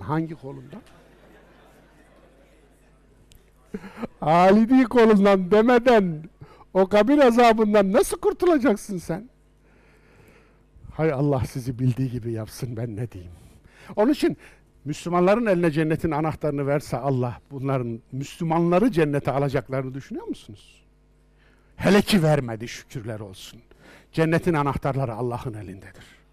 Onun için ters köşe olacağız. Ahirette ters köşe olacağız. Burada cehenneme gönderdiğimiz adamlar, bakacağız ki orada Allah. Burada da cennetlik zannettiğimiz, kendisinden şefaat umduğumuz o adamlar var ya, şeytan diye Allah önünüze çıkarmış. Bakın şeytan buydu, siz niye görmediniz? Çünkü şeytan insanı hak yoldan saptırandır. Şeytan benimle insanın arasına gerilendir. Bak bu şeytandır bu. Ebu Leheb kılıklı bu var ya, bu şeytandı. Siz niye görmediniz diyecek. Diyecek ama iş işten geçecek. Din milliyetçiliği böyle bir şey. Yahudilik işte, Yahudileşme bu aslında. Ne diyordu aslında? Evet, kurtulmuşluk kuruntusuna ret. Nisa 123. Bu çok önemli. Bu ayet var ya. Bu ayeti lütfen zihninize yazın. Defterinize yazın da zihninize yazın. Leyse bi emaniyyikum ve la emaniyi ehlil kitab. Evet. Kurtuluş ne sizin kuruntunuza göre olacak, emaniyyikum ve la emaniyi ehlil kitab, ne de kitap ehlinin kuruntusuna göre olacak. Men ya'mel su'en yüzzebi. Kim kötülük yaptı, o onun karşılığını görür. Bitti. Kim ama? Siz, öteki, yok öyle. Torpil yok öyle. Evet. وَلَا يَجِدْ لَهُ مِنْ دُونِ اللّٰهِ وَلِيًّا وَلَا نَصِيرًا. Yetti mi? Ey şefaatçi putlar dizenler! Kulaklarınız mı çınlasın? Başka nereniz çınlasın? Ayete bakın. وَلَا يَجِدْ لَهُ مِنْ دُونِ اللّٰهِ. Allah'tan başka o hiçbir veli, evliya, veli bulamayacak. وَلَا نَصِيرًا. Hiçbir yardımcı bulamayacak. Evet, kabileciliklere Kur'an'ın cevabı aslında. Devam ediyoruz. Cennet garantili değil, eleştiri garantili dindir İslam. İhdine sıratal müstakim. Her namazın her rekatında bizi dosdoğru yola yönelt. Niye? Namaz kılıyorsun. Müslümansın, iman etmişsin, ahirete iman etmişsin, ibadet yapıyorsun, doğru yolda değil misin ki, şüphede misin ki hala diyorsun ki beni dosdoğru yola yönelt, bizi dosdoğru yola yönelt. Evet, garanti cebinde değil. Doğru yol garantisini cebinde bilme. Yani eğer böyle biliyorsan bir papaz sana endüljans vermiş, cennet belgesi vermiş. Onun için sen Allah yolunda değilsin, papazın yolundasın. Dolayısıyla garanti yok. İhtinas sıratal müstakime iman ediyorsan garanti belgen cebinde değil. Biz kurtulduk yok. Kurtulduğunu söyleyen her yapı aslında Allah nezdinde dalalettedir. Sapıtmıştır. Zira bu ayetler bunun göstergesi. Üstünlüğün tek ölçüsü var. Evet. Buyurun. Hucurat Suresi 13. ayet. Ya eyyuhannas inna halaknakum min zekerin ve unsa. Siz ey insanlık, sizi bir erkekle bir dişiden yarattık. Ve cealnakum şuuben ve kabail. Ve sizi şube şube, kabile kabile kıldık. Niçin? Savaşasınız diye değil. لِتَعَارَفُوا Tanışasınız diye. اِنَّ اَكْرَمَكُمْ عِنْدَ اللّٰهِ اَتْقَاكُمْ Allah katında en üstününüz sorumluluk şuurunu edinenizdir, sahip olanınızdır. Bitti. İşte bu ayet var ya, yeryüzündeki 7 küsür milyar insanın tamamının ahlak ölçüsü olduğu gün yeryüzü cennete dönüştür. Buna itiraz kim edebilir? Sorumluluk şuuru üstünlük ölçüsüdür. Ne ırk şu ırktan, ne bu milletten, ne bu kültürden, ne şu medeniyetten, ne erkek, ne dişi, ne siyah, ne beyaz, ne fakir, ne zengin, ne yöneten, ne yönetilen, ne işçi, ne amir, ne memur, ne patron. Hiçbir şey olmanız sizin üstün olmanızın delili veya aşağı olmanızın delili değil. Bir tek üstünlük ölçüsü var, o da sorumluluk şuuruna sahip olmanız. Ne dersiniz buna? Kur'an öyle bir evrensel ilke koymuş ki, vallahi vicdanını yememiş olan herkes bu ilkeye evet der. Sorumluluk bilinci. Evet. Hatırlıyorsunuz değil mi Sa'sa bin Naciye'yi? Ya Resulallah, cahiliyede müşrikken 360 tane kız çocuğunu 2 deve verdim hamile, 2 deve ve kurtardım diyor. Benim için müşrikken yaptığım o amellerin bir karşılığı var mı? Allah Resulü, işte şu anda imanın kapısına ondan dolayı geldin. Yani sorumluluk bilincin seni getirdi bu noktaya. Evet. Liyakat ölçüsü. Nisa 58. İnna Allaha ye'murukum en tu'addul emanati ila ehliha. Buyurunuz. Ehliyet ve liyakat ölçüsünü koydu. Allah size emanetleri ehline vermenizi emreder. Kabileye değil. Soruyorsun. Bu zatın bu makama atanmasındaki özellik nedir? Diyor ki, falanca muktedirin hemşerisi de ondan. Ha diyorsun. Ha. 1400 yıl evveline gidiveriyorsun. Cahiliyeye gidiveriyorsun. Cahiliye müşriklerinin kabileciliğini hatırlayıveriyorsun ve diyorsun ki, hiçbir şey değişmemiş. Hiçbir şey. Ehliyet ve liyakat. Ebu Talha nerede? Ya Resulallah yok. Çağırın gelsin. Müşrik bir aile, müşrik biri. Mekke fethedilmiş, Ebu Talha hala müşrik. Ebu Talha geliyor. Ne diyecek acaba? Ne diyecek? Efendim. Çünkü müşrik hala. Boynumu mu kestirecek? Yani geçmişte işlediğim zulümlerin acısını mı çıkartacak? Bu anahtarı al ey Ebu Talha. Bunun hakkını siz bugüne kadar iyi verdiniz. Zira Zemzem kuyusundakiler bile çalınmış, Kabe'nin içine hırsız girememiş. Adamları iyi korumuşlar. Korumuşlar yani. İşlerini iyi yapmışlar. Layık olana, ehil olana. Müşrik ama. Evet ehil. Allah Resulü başına ödül konmuştu 100 deve. Mekke'den Medine'ye hicret ederken hicret kafilesine yol göstermesi, stratejik bir yol göstermesi için rehber olarak seçtiği kişi müşrik bir ehil, güvenilir insandır. Abdullah bin Ureykıt. Nasıl bir şey? Nasıl bir şey? Bugün ne kaldı bunlardan? Siz kimin sünnetini takip ediyorsunuz ey liyakat ve ehliyet yerine? Hemşericiliği koyanlar, bizdenliği koyanlar, tarikatını koyanlar, cemaatini koyanlar, partisini koyanlar, mezhebini koyanlar. Siz kimin sünnetini takip ediyorsunuz?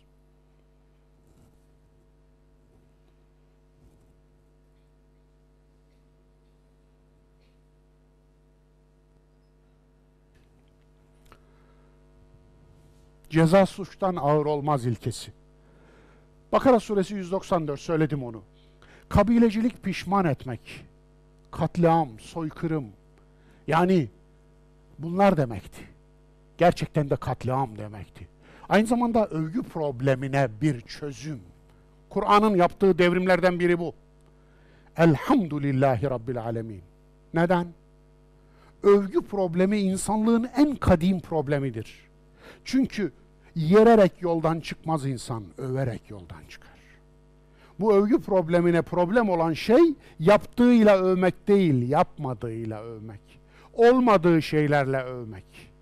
Onun için, yani sen dünyanın en güzel, en iyi insanısın, en güzel insanısın, sen dünyanın en şöyle insanısın falan değil. Bunu da sen biliyorsun. Ama niye böyle konuşuyorsun? Bununla ona kötülük yapıyorsun. Çünkü onu yoldan çıkaracaksın. Onun şeytanı olmaya aday mısın? Yapma böyle. İşte bu problemi dile getirmek için Kur'an'ın ilk suresinin ilk ayeti övgü problemiyle başladı. Överek yoldan çıkaran şeytanlar olmayın. Övgülerin tamamı Allah'a mahsustur dedi, bakın. Çok ilginçtir. El-Ayici'nin El-Mevakıf diye bir eseri var. Said Hoca bilir. Okutmuştur da belki. Efendim. El-Mevakıf Osmanlı medreselerinde de okutulan bir kelam eseriydi. Onun girişinde zamanın yöneticisine El-İci'nin döşendiği bir methiye var. Allah'ı bir kelimeyle övmüş, Sultan'ı 30 kelimeyle kardeş. Baş edemiyorsun okumakla. Onun için bu ne ya? Bu ne ya? Yani o sultanı kim tutar ondan sonra? Adamı yoldan çıkardın, haberin var mı? Adamı yoldan çıkardın. Adamın şeytanı oldun, haberin var mı? Onun için bir insanı özellikle önde olan, yönetici olan, elinde güç ve iktidar olan, elinde servet olan insanları överken Allah için ona ikram edin, ona zulmetmeyin, onu onda olmayan şeylerle övmek, ona zulmetmek. Tekasürün laneti. El-Hakumut tekâthür hatta zürtümül mekabir. Beni Cezime olayını aslında anlatmama gerek var mı bilmiyorum. Beni Cezime, Allah Resulü'nün Halid bin Melide, ben Halid'in yaptığından beriyim diye ağlayarak, ya Rabbi beni affet, ben Halid'in yaptığından beriyim diye Halid'in yüzüne bakmadığı olaydır. Ayrıntısını öğrenmek isteyenler yine benim videolarımda var. YouTube'dan, benim videomdan bakabilirsiniz. Zaman daraldı çünkü. Evet, Kur'an'a karşı devrim yapıldı. Kur'an bu devrimi yaptı. Peki ondan sonra ne oldu? Kur'an'a karşı devrim yapıldı. Sakife ve imamlar meselesinde devrim yapıldı. İmamlar Kureyş'tendir diye bir hadis var, biliyor musunuz? Hem de Bukhari'de. Sahihmiş güya. Allah Resulü böyle bir söz söyler mi? Yani şimdi onu elçi seçen Allah'ın kitabında Allah size emaneti ehline vermenizi emreder diye bir ayet yazılı olacak, bir ayet olacak. Ondan sonra da Allah Resulüne siz imamlar bizim kabiledendir dedireceksiniz. Ha? Olmadığını zaten Allah razı olsun Mehmet Said Hatipoğlu Hoca yaptığı bir çalışmayla müstakil eser olarak yayınlandı, ortaya koydu. Ama ilginçtir, bu Sakife günü, Peygamberimizin vefat ettiği gün, Evs ve Hazrec ile, yani Ensar'la muhacirlerin arasındaki o mücadele, lider kimden olsun tartışması sırasında kullanılan bir argümandı. Ondan sonra arkası geldi. Cemal. Bir karşı devrimdi aslında. 10.000 sahabi birbirini öldürdü. Sıffin'in zayiatı nedir biliyor musunuz? 70.000. Evet. 70.000'dir. Bize verilen tarihlerin verdiği rakam budur. Harre. Harre'yi duydunuz mu? Devlet İslam Devleti. Devletin başındaki adam namazları da kıldıran Yezid. Babası güya sahabe. Ve bu Yezid'in, İslam Devleti'nin ordusu Medine'ye girdi. 3 gün Medine'yi yağmalama ve Medine'de istediğini yapma. Sadece yağmalama değil. Evet. Kadınlara kötülük yapma izni de verildi. Ve bundan sonra Medine'de çoğu sahabe torunu, sahabe kızı, sahabe torunu olan bu insanlardan 1000'den fazla insan hamile kaldı ve babası belirsiz çocuk oldu. Harre, evladı Harre meselesi tarihte önemli bir problem olarak yer aldı. Hadi buyurun.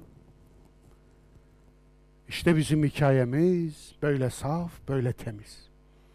Onun için böyle altın çağı efsaneleriyle efsunlanmak uyuşturuyor ama bilinç vermiyor. Evet. Kerbela 72 insan. Bunların aralarında birkaç aylık çocuk dahi var. Hz. Hüseyin'in küçük çocuğu. Küçük Ali el-Asgar gibi. Dolayısıyla kadın var.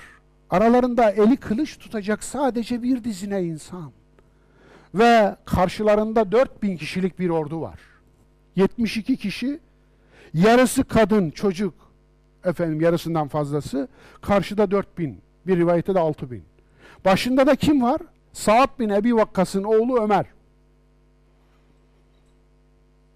Namaz kılınıyor. Hüseyin aile efradına burada namaz kılıyor. Onu öldürmek için gönderilen Sa'd bin Ebi Vakkas'ın oğlu da ona uyarak namaza duruyor. Nasıl bir şey? Nasıl bir şey? Vicdan yırtılırsa, insan iman şizofreni olursa böyle olur. Bu bir şizofreni, bu bir ahlak şizofrenisi. Evet. Ve böyle. Öldürülüyor, susuz bırakılıyor, yandan ırmak akıyor. Ondan sonra kellesi kesiliyor, ondan sonra bedeni çırılçıplak ediliyor, elbisesi soyuluyor. Ve başı alınıp Şam'a getiriliyor. Nasıl bir şey bu? Savaşın, öldürmenin bile bir edebi, bir sınırı yok mudur? Kabilecilik. Orada onu görüyorsunuz. Zira Vefatül Vefeyat'ta geçer. Alusi de zikretmiş bunu. Yezid önüne Hüseyin'in başı geldiğinde elindeki sopayı dudaklarına vurarak eskiden olmuş cahiliyeye ait bir şiiri okuyor. Şiirde şu söylüyor: ben ondan öcümü aldım. O dediği Allah Resulü. Evet. Yani Allah Resulü'nden öç alıyor. Veya Hazreti Ali, ama nihayetinde Hazreti Ali'nin öldürdüğü o aileden biriydi. Bedir'de oldu bu. Bedir'de oldu. Fakat neyin öcü bu? Neyin kini bu? Evet. Gördüğünüz gibi Emevi Arapçılığı, karşı devrim bu. Arube. Öyle bir fıkıh geliyor ki arkasından, Arapça Allah'ın dilidir. Arapça cennetin dilidir. Yapmayın ya. Allah'ın dili mi var? Allah Elif B ile konuşur mu? Alfa beta ile konuşur mu? ABC ile konuşur mu?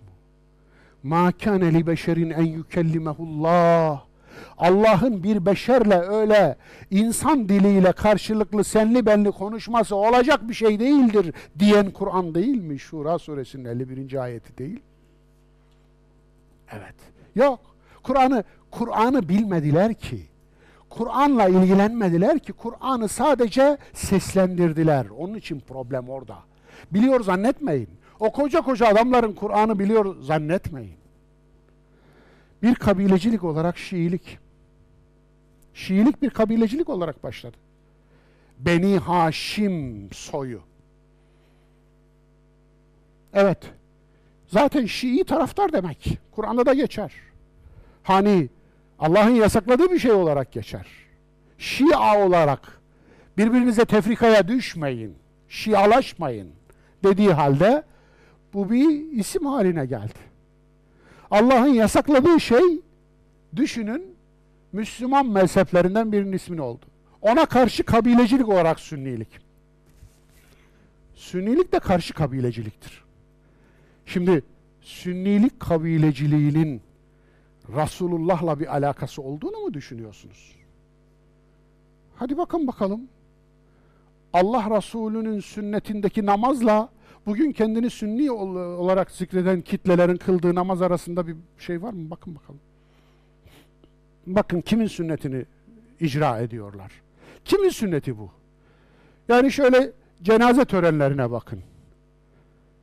Mevlüt törenlerine bakın. Camilere bakın, camilere. Allah Resulü'nün mescidiyle bugünkü camiler arasında bir farklılığı sayın demiyorum. Bir benzerlik bulacak mısınız? Biliyor musunuz siz Allah Resulü'nün mescidi nasıldı? Dolayısıyla kimin sünniliği bu? Kimin sünneti? Şimdi düşünün, galip gelen haklıdır diyen bir siyasi fıkıh uyduracaksınız. Galip olan haklıdır. Evet, galebe kuralı.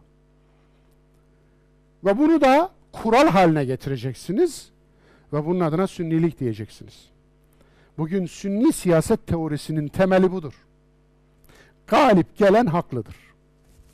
Hak galibindir. Peki zulüm nedir o zaman? Zulüm nedir? Zulmün tarifi nedir? Evet. Mezhep faşizminin kurbanları tarih boyunca sürüyor. Bugün de sürüyor.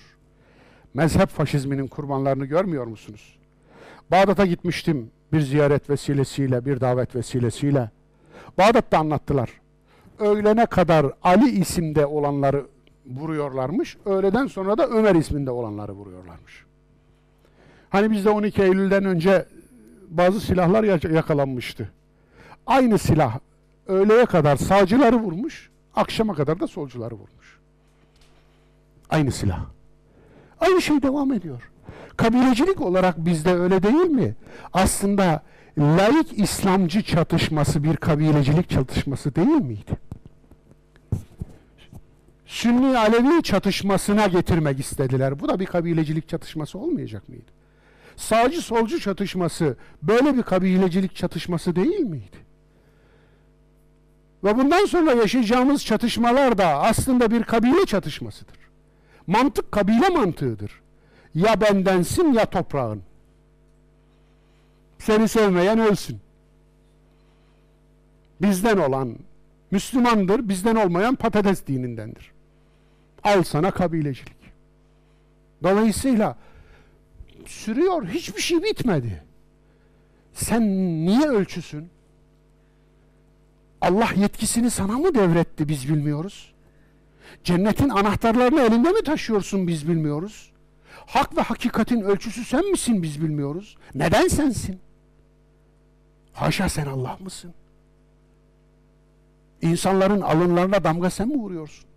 Ahiret gününün de meliki sen oluverdin. Neden böyle? Malik-i Yevmiddin diye biz ayet okuyorduk Fatiha'da. Din gününün, hesap gününün tek maliki Allah'tır. Ama bakıyoruz ki sen de varmışsın. Orada bir sürü yardımcı bulmuşsun. Bir sürü torpilci çıkarmışsın. Adına da evliya koymuşsun. Görüyorsunuz değil mi? Kabilecilik sürüyor. Onun için şefaat anlayışı aslında kabile şeflerine verilmiş bir rüşvet olarak duruyor orta yerde.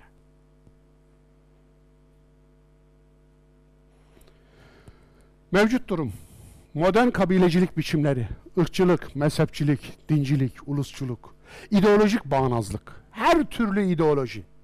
Bu ideolojilere sadece Marksizm, kapitalizm, liberalizm, sosyalizm girmiyor. İslamcılık da giriyor. İslamcılık adı altında da kabilecilik yapanları görüyorum.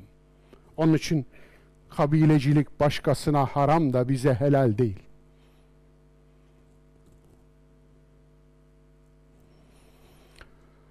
Evet. Ne görüyorsunuz? 44, 2. Dünya Savaşı, Ukrayna. Gördüğünüz gibi çırılçıplak cesetler. Cesetler. Peki taraflar kim? İkisi de Hristiyan. Hristiyanın Hristiyana ettiği. Bir taraf Ortodoks Hristiyan, öbür taraf Katolik ve Protestan karışık. Dolayısıyla ne sayarsanız sayın. Burada ne görüyorsunuz? 1945 Nordhausen kampı, Hitler katliamı, Almanya. Modern bir kabilecilikten başka nedir gördüğünüz dostlar? Nedir burada gördüğünüz? Evet, insanın insana ettiğidir bu. İnsan olarak bakın lütfen. Hiç yani kurbanı ırkıyla, milletiyle, katili de ırkıyla, milletiyle değerlendirmeyin. Çünkü buna benzer sahneler bizde de yaşandı. Onun için hiç kimse kendisini temize çıkarmasın. Evet. Bu da Auschwitz, Krakow, Polonya, Krakow'a yaklaşık 45-50 dakika mesafede Auschwitz kampı var. Yaklaşık orada 1.200.000 insanın öldürüldüğü yer. Bunları görüyorsunuz değil mi? Öldürülenlerin ayakkabıları. Evet.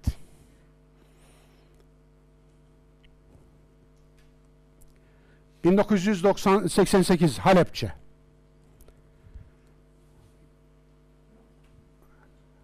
Görüyorsunuz değil mi? Kimyasal silahla öldürüldü bu insanlar. Evet. Irak Kürdistan'ı burası. Ve bu insanların katili de dindaşları. Saddam rejiminin katlettiği insanlar. Mesele rejim değil. Mesele kabilecilikler. 1995 Srebrenica. 8.000 küsür insan katledildi. Bir katliamdı. Soykırım gibi bir katliam. Evet. Srebrenica'da aynı soydan olan insanlar. Aynı ırktan köken olarak. Ama biri Müslüman, biri Sırp, Ortodoks Hristiyan. Fakat insan kabilecilikle hareket edince böyle oluyor. Peki onun üstüne buna ne dersiniz? Dini ayrı değil. Irk ayrı değil. Vatanı ayrı değil. Mezhebi aynı değil. Aynı din, aynı vatan, aynı mezhep, aynı ırk. Sudan rejimi kendi parçası olan Darfur'da işlediği katliamın çok küçük bir bölümü bu. Çok küçük bir bölümü. 2003. Geçince unutuluyor da onun için. Gazze 2008. Bi'eyyizenbin gutilet. Hangi suçundan dolayı öldürüldü? Bu çocukları ve bunlar gibi binlerce, on binlercesinin katili İsrail. Bakın aynı coğrafyadalar. Kabileciliğin bir başka türü. Bu. Doğu Guta, Suriye, 2013. Evet, bu da Esed'in kabileciliği. Bebek yüzlü katilin kabileciliği. Bu da böyle. Dolayısıyla IŞİD'in kabileciliğinden bir şey almadılar herhalde. O da dinin kabileciliği. Bu Arakan, 2014. Bakınız, gördüğünüz gibi. Aslında köken olarak aynı ırktanlar. Fakat Budizmin Müslümanlara uyguladığı kabilecilik. Budizm ki bırak insanı, fareye bile öte git demenin günah sayıldığı bir din. Demek ki kabilecilik böyle bir şey. 2018 Yemen. Evet. Söz bitti. Benim sözüm yok. Yemen. Hepsi çocuk bunların. Bir tarafta Sünni Arabistan, Suudi Arabistan, öbür tarafta Şii İran. Ve ikisinin arasına sıkışmış Yemen. Mezhebin nasıl kabileciliğe dönüştüğünü görüyorsunuz değil mi? Nasıl bir vicdansızlığa, vahşete dönüştüğünü görüyorsunuz değil mi? Onun için kabilecilikler bitmedi. Bütün gösterdiğim fotoğraflar, Doğu'da, Batı'da, Asya'da, Afrika'da, Avrupa'da, Amerika'da, bütün gösterdiğim vahşet fotoğrafları aslında kabileciliğin fotoğraflarıdır. Modern kabileciliğin. Bu kabilecikleri bazen din adı altında, bazen ırk adı altında, bazen ulus, bazen medeniyet, bazen kültür, bazen mezhep, bazen mektep, bazen grup, bazen cemaat, bazen tarikat, fark etmiyor. Ama hepsi kabilecilik. Ve kabileciliklerimize hep tumturaklı gerekçeler buluyoruz. Biliyor musunuz? Vicdanımızdan azalıyor. Her gerekçe vicdanımızdan azaltıyor. Cinayete bulduğumuz her gerekçe aslında vicdanımızdan azalan şeydir. Biz azalıyoruz. Merhametimiz azalıyor. İnsanlığımız azalıyor.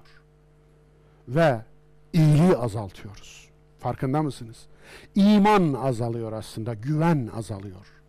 Ölen insan değil, ölen güvendir. İnsanın insana güveni ölüyor. İmanı öldürüyoruz. Her masumla ölen, her masumla kaybolan masumiyet değildir sadece. Aynı zamanda insanın insana güvenidir.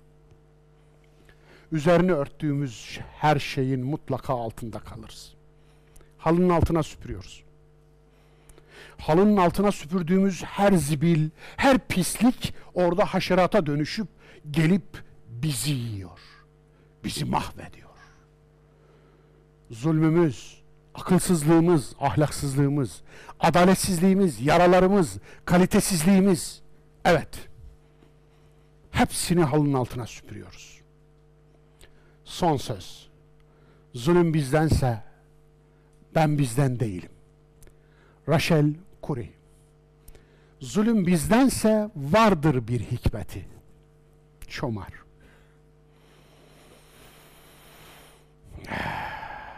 Uydurulmuş din nasıl bir şeydir dostlar? Bu işte. Evet. Kuşak evet. Zaten bayağı 45 metrelik bir şey. Ben çok fazla rüyamda peygamberi, Allah'ı ve Kabe'yi görürüm. Bir gün odaya bir geldim, Kabe örtüsü var. Aa, ne kadar enteresan. Kimden gel? Çok görüyorum. Kabe, yani daha bir hafta önce Kabe'yi görüyorum. Peygamberi çok görürüm, bir de Allah'ı çok görürüm. Odaya girdim üniversitedeki ofisim. Allah'ı çok görürüm falan, evet, yanlış anlaşılacak. Yani öyle bir hissiyat, anladım. Mübarek bir insansınız. Çok uğraşıyoruz ya belki de. Odaya bir geldim üniversitedeki hocaya, Kabe örtüsünün parçası var. O da masaya bırakılmış. Herhalde birisi hacca gitti, oradan hediye getirdiler. Çok güzel bir hediye. İlginç. Bu arkadaş Türkiye'de bir üniversitede doçentmiş. Arkadaşın kimliğiyle, ismiyle falan hiç alakam yok. Hiç ilgilenmiyorum. Çünkü bu bir özel isim değil, bu bir cins isim. Tarih boyunca Allah'ı gören, Allah'la görüşen, Allah'la konuşan, Allah'tan haber getiren bir sürü peygamberler hariç tabii şarlatan var. Sahte peygamber var. Bu anlamda ben Allah'ı gördüm diyor, o yanındaki de diyor ki siz ne mübarek insansınız diyor. Aslında Ebu Leheb'den kıyafetler gelseydi kapının önünden itibaren Efendi Hazretleri diye öyle üfülmeye başlanırdı. Süreç nerede başlıyor biliyor musunuz? Süreç Kur'ansız bir Müslümanlığı bu ümmetin başına bela etmede başlıyor. Hz. Musa diyor ki, ya Rabbi seni göreyim, göster bana kendini. Allah'tan vahiy geliyor. Lem terani. Beni asla göremezsin. Len edatı Arap dilinde tebid ifade eder. Ebedilik. Ebediyen göremezsin. Arap dilinin bu kuralını dahi mezhep kaygısıyla tahrif ediyorlar. Mesela len dünyada ebedilik ifade eder de ahirette etmez diyorlar. Ondan sonra onu da kaldırıyorlar. Çünkü Ahmet bin Hanbel Allah'ı şu kadar gördü. Uyduracaklar. Anlatabiliyor muyum? Evet. لَنْ يَنَا اللّٰهَ لُحُومُهَا وَلَا دِمَاؤُهَا. Len madem dünyada geçerli, ahirette tebid ifade etmiyor, ahireti kapsamıyor. Şöyle mi anlayacağız bu ayeti? Kurbanlarınızın ne etleri ne kanları Allah'a ulaşır. Allah'a ulaşan sadece takvanız, yani sorumluluk şuurunuz. Ama ahirette kurbanlarınızın etleri ve kanları Allah'a ulaşacak, öyle mi? Böyle mi anlayacağız yani? Görüyorsunuz değil mi? Ebediye göremezsin diyor. Allah mutlaktır ve sonsuzdur. Mutlak ve sonsuz olan Allah, insana hiçbir alemde insan, mukayyet ve sonlu olan insan göremez. Bunu itiraf etmek çok mu zordu? İşte bakın geldiğimiz noktaya. Budur işte. Geldiğimiz nokta budur. Bak. Orada söylüyor, öbürü de diyor ki sen ne mübarek insansın diyor. Ve bu hepimizin vergisiyle işleyen bir kanal. Elektrik faturalarınıza bakın. Orada görürsünüz. Benim kahramanlarım. Bugün yılın son günü ama sizin için ne ifade ediyor? Bugün benim doğum günüm. Nasıl bir doğum günü planladınız kendiniz için? Eğer arkadaş çuvalı doldurursam bugün benim doğum günüm. 2016'dan ne bekliyorsunuz? Vallahi gene kağıt toplayacağım. Doğum günü müziği çaldı. Çayımızı kahvemizi içtik. Hediyeler getirmişlerdi. Ondan sonra bana elbise getirmişlerdi. Radyo getirmişlerdi, MP3 getirmişlerdi, yani çok güzel şeydi. Pastamı yemedim. Kahveyi zorlamıştım. Öyle bir durum. Hayatımdaki ikinci doğum günümü kutladım burada. İkinci doğum günümü kutladım.